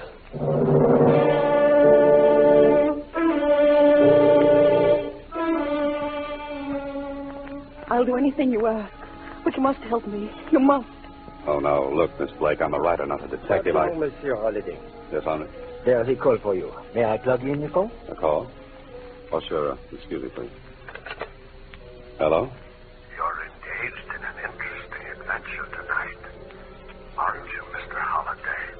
You must be psychic. Who is this? If seeing into your future is being psychic, I suppose I am. You see, when I ring off, I know you will tell that beautiful young woman sitting next to you that you can't help her. Oh? Surprised. Yeah, a little. What makes you so sure?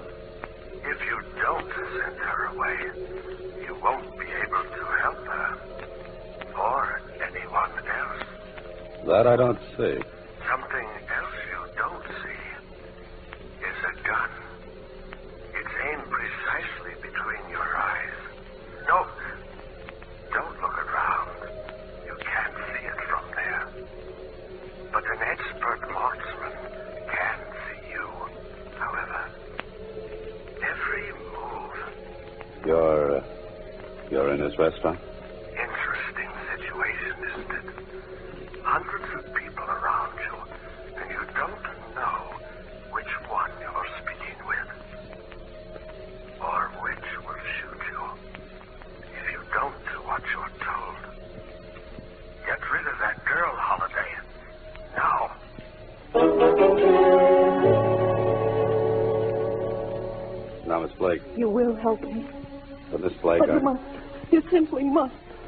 Look, I'll pay you anything.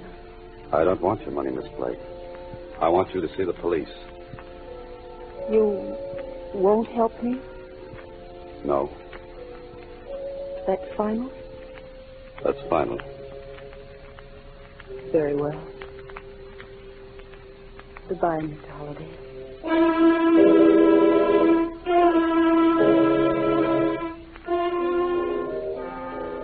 Well, nice going, Holiday. A young woman in distress pleads for help, and what do you do? Send her out into the night alone. But you had to do it, so that that madman on the phone wouldn't hurt somebody. Now you've got to find her and fast. Henri? Henri? Oui, Mr. Holliday? That girl who just left, Jean Blake. Did you see where she went? Oui, monsieur. She walked towards the park.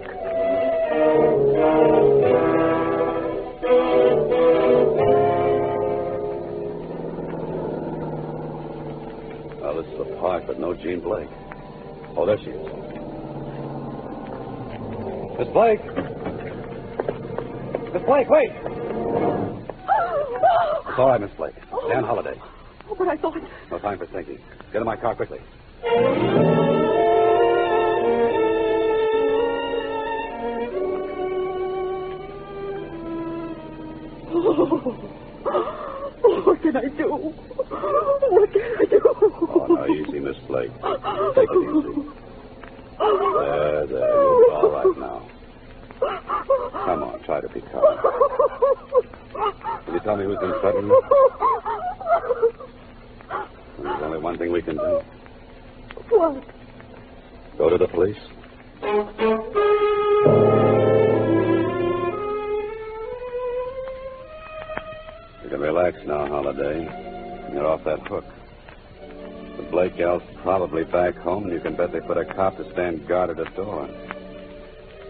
Sure, Holliday, this would have made a great springboard for a yarn.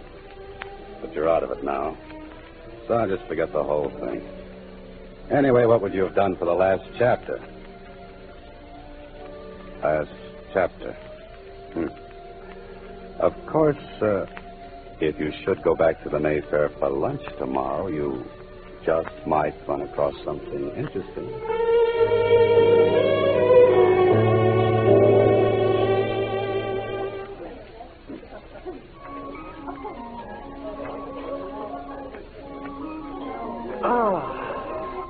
Ah, aren't you Dan Holliday? Yes? The author? Hmm, I thought as much. I've seen your pictures on dust jackets of your very exciting books. I'm a fan of yours. Well, have a seat, Mr. Masters. You recognize me. Have we bumped into one another before? Well, I'd call it a near miss. But along with a few million others, I'd, I'd recognize you anyway. Personally, I detest dining alone. Since no one was with you, I took the liberty. My pleasure, sir. Thank you. Henri, serve my dinner here. me, sir. Your voice is very distinctive, Mr. Masterson. Huh. Seems I've heard it just recently. Of course. It was on the radio. I've been doing a bit of that, you know. Simply for amusement, of course. Oh, yes.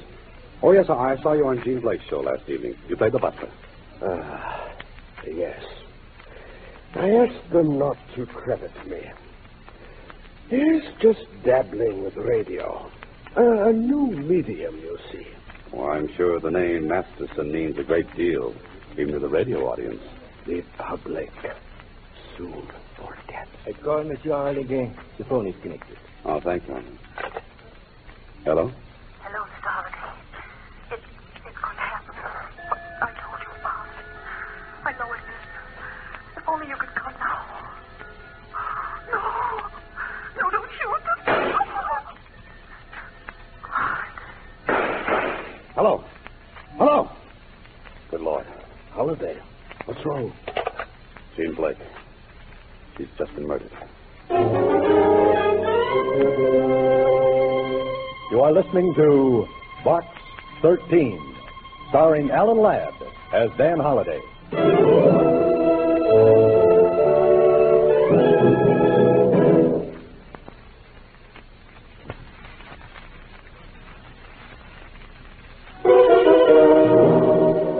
And now, back to Box 13, starring Alan Ladd as Dan Holliday. Well, what a sleuth you turned out to be, Holliday. You sit in on a mutual admiration session with a tired old ham actor. And the gal you're trying to protect gets knocked off.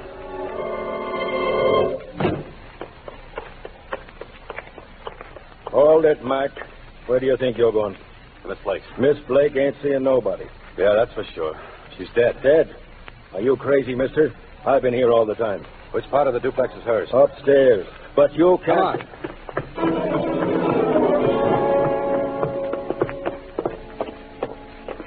This it? Yes, but I. Come on, bust it in.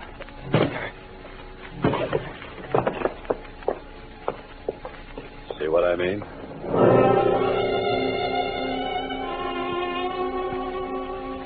Suicide, huh? What did she take? Suicide. You better look again. She was shot. That's impossible. I'd have heard something. I've been here six hours and I ain't heard no shot. But there were three shots. I heard them just 15 minutes ago. You heard them. You wasn't here 15 minutes ago. Or was you? Were you? I told you I've been here six hours. Didn't you leave for cigarettes or something? I told you I've been here. Yeah, I know you've been here six hours. But who was around before I got here? No one. That is, nobody but them. Nobody but who? The tenants of the other apartment. An old guy and his daughter, name of Masterson. Masterson.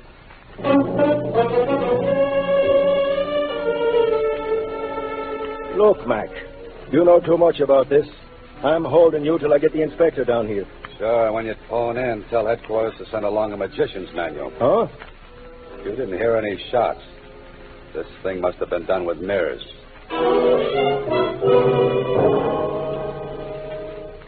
Did you talk to Miss Blake after you left her last night? No, not till she phoned me this noon, Inspector. At the restaurant. She phoned you at the restaurant this noon. Yeah, that's right. I was having lunch with a guy from downstairs, Marvin Masterson. Well, I got news for you, Holliday. If you talked to anybody, it wasn't Miss Blake. What do you mean? She couldn't have telephoned you. She's been dead over 12 hours.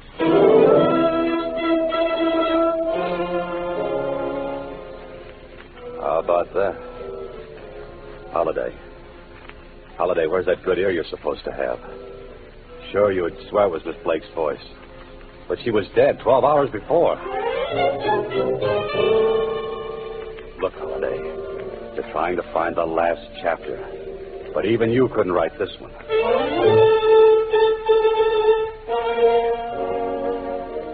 But it was her voice. Come on now, think, Holliday. What did she say over the phone? It's going to happen. What I told you about.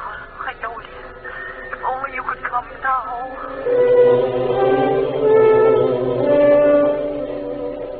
Was something else that came over that wire. Something a good ear would have picked up. If only you could come now. If only you could come now. Think, Holliday, think. What else did you hear over that phone?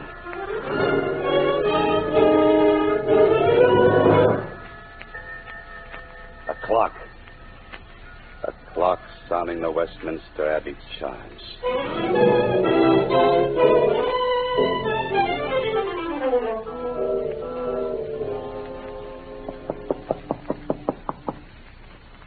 Yes, coming.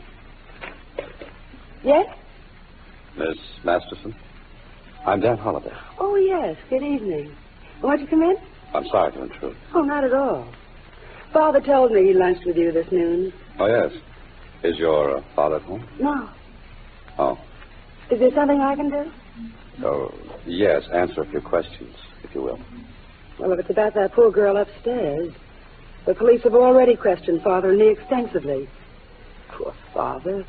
He was so upset he went out to our beach cottage for a few days. I'd like very much to know. Can't you get your information from headquarters? No. Why? You see, I know more than the police do. Isn't withholding evidence a crime, Mr. Holliday? Yes. So is aiding and abetting a murder.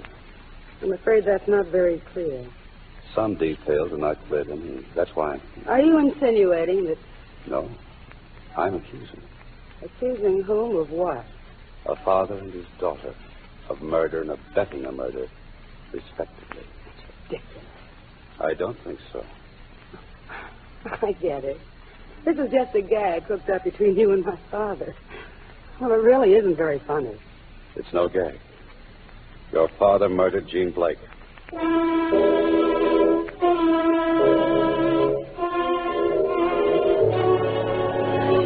And I believe you helped him, Miss Masterson.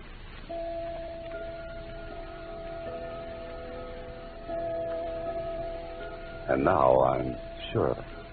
Is my silence that expressive? No, but your clock strikes the Westminster chime. Chime? I don't see what they've got to do with it. I see several things. Your fancy record player, for one. It does have an attachment to make recordings, doesn't it? Mr. Holliday, you have no right to ask questions. The police got all the information they wanted. But not the evidence to convict Marvin Masterson. I know he's a murderer. You'll have to prove that. This noon over the phone, I heard Jean Blake calling for help. Then I heard the shot that killed her. Well, if my father was dining with you at the time, how could he be the killer? I heard the murder, but not at the time it was committed. It was you, Miss Masterson, who telephoned me at the restaurant. Are you trying to say I'm clever enough to go through that shooting routine and then fake Jean Blake's voice over the phone? It was Miss Blake's voice, all right. However, I heard it 12 hours after your father killed her in this apartment. Later, he carried her body upstairs. That's fantastic. Is it? Mind if I go through this collection of records? I should find the one Jean Blake was forced to cut on this machine before she was shot to death. No, don't, please. I... Oh, you did play that record I heard on the phone. Yes. But I thought it was a joke Father was playing on someone. He phoned me a few minutes before and told me what to do. What did you think when you discovered Miss Blake was dead? I was frantic.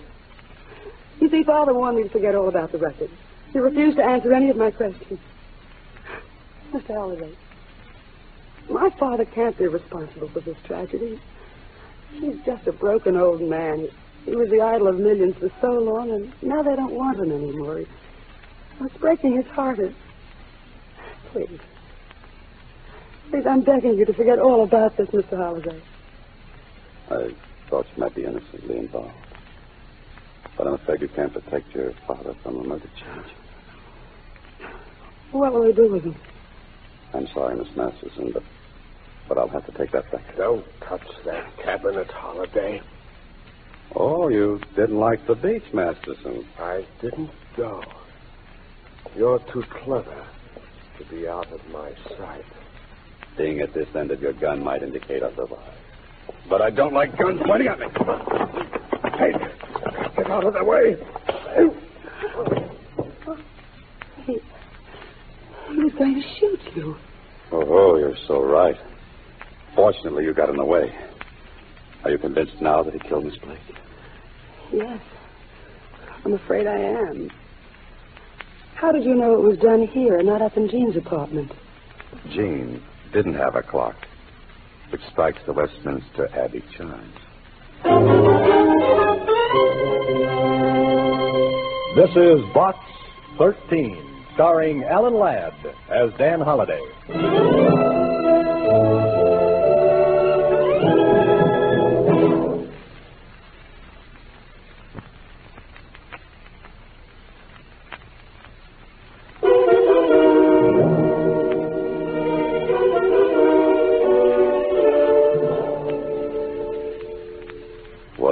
Station High? Tis a proud benefit. It boasts and begs.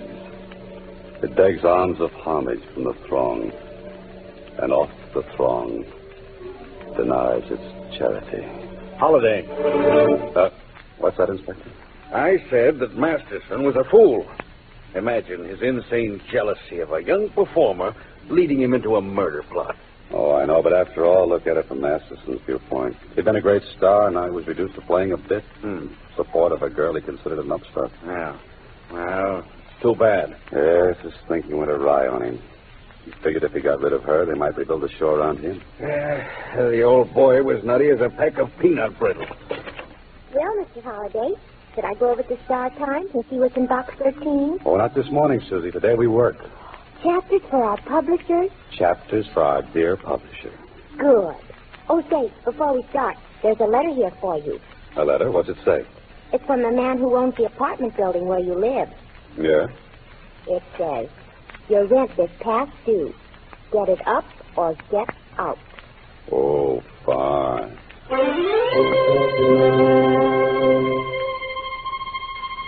Next week, same time, Alan Ladd stars as Dan Holliday in Box 13.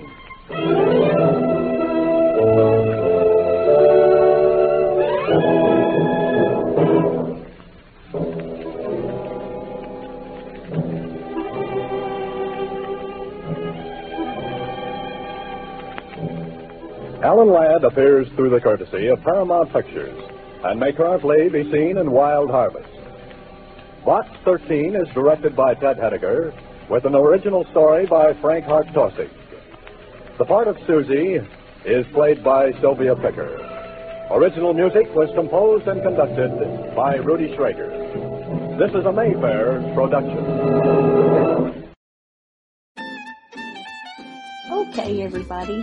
Um, this is it for this week, and I hope you had as much fun as I did. Uh, I always have fun out here, especially when I get my guru over here going. Um, he always laughs at me, so. Uh, but uh, hope you enjoy the show. Be sure to give us a comment uh, uh, and suggestions, whatever you'd like to have, and I'll do my best to find it for you. And um, be sure to like us on Facebook, Twitter, YouTube. Um, subscribe to us. Um, subscribe to us on any podcast that you want to. I know I went over this earlier, uh, but I think I forgot to give you my address. And uh, you can always write to Victor at whose blind life is it anyway at gmail.com. But if you want to write to me personally, uh, my address is coffeegal62, C-O-F-F-E-E-G-A-L 62 at gmail. And on Twitter, I'm Moni60, M-O-N-N-I 60. On Facebook, I'm simply Monica Jones. And that's a wrap, folks.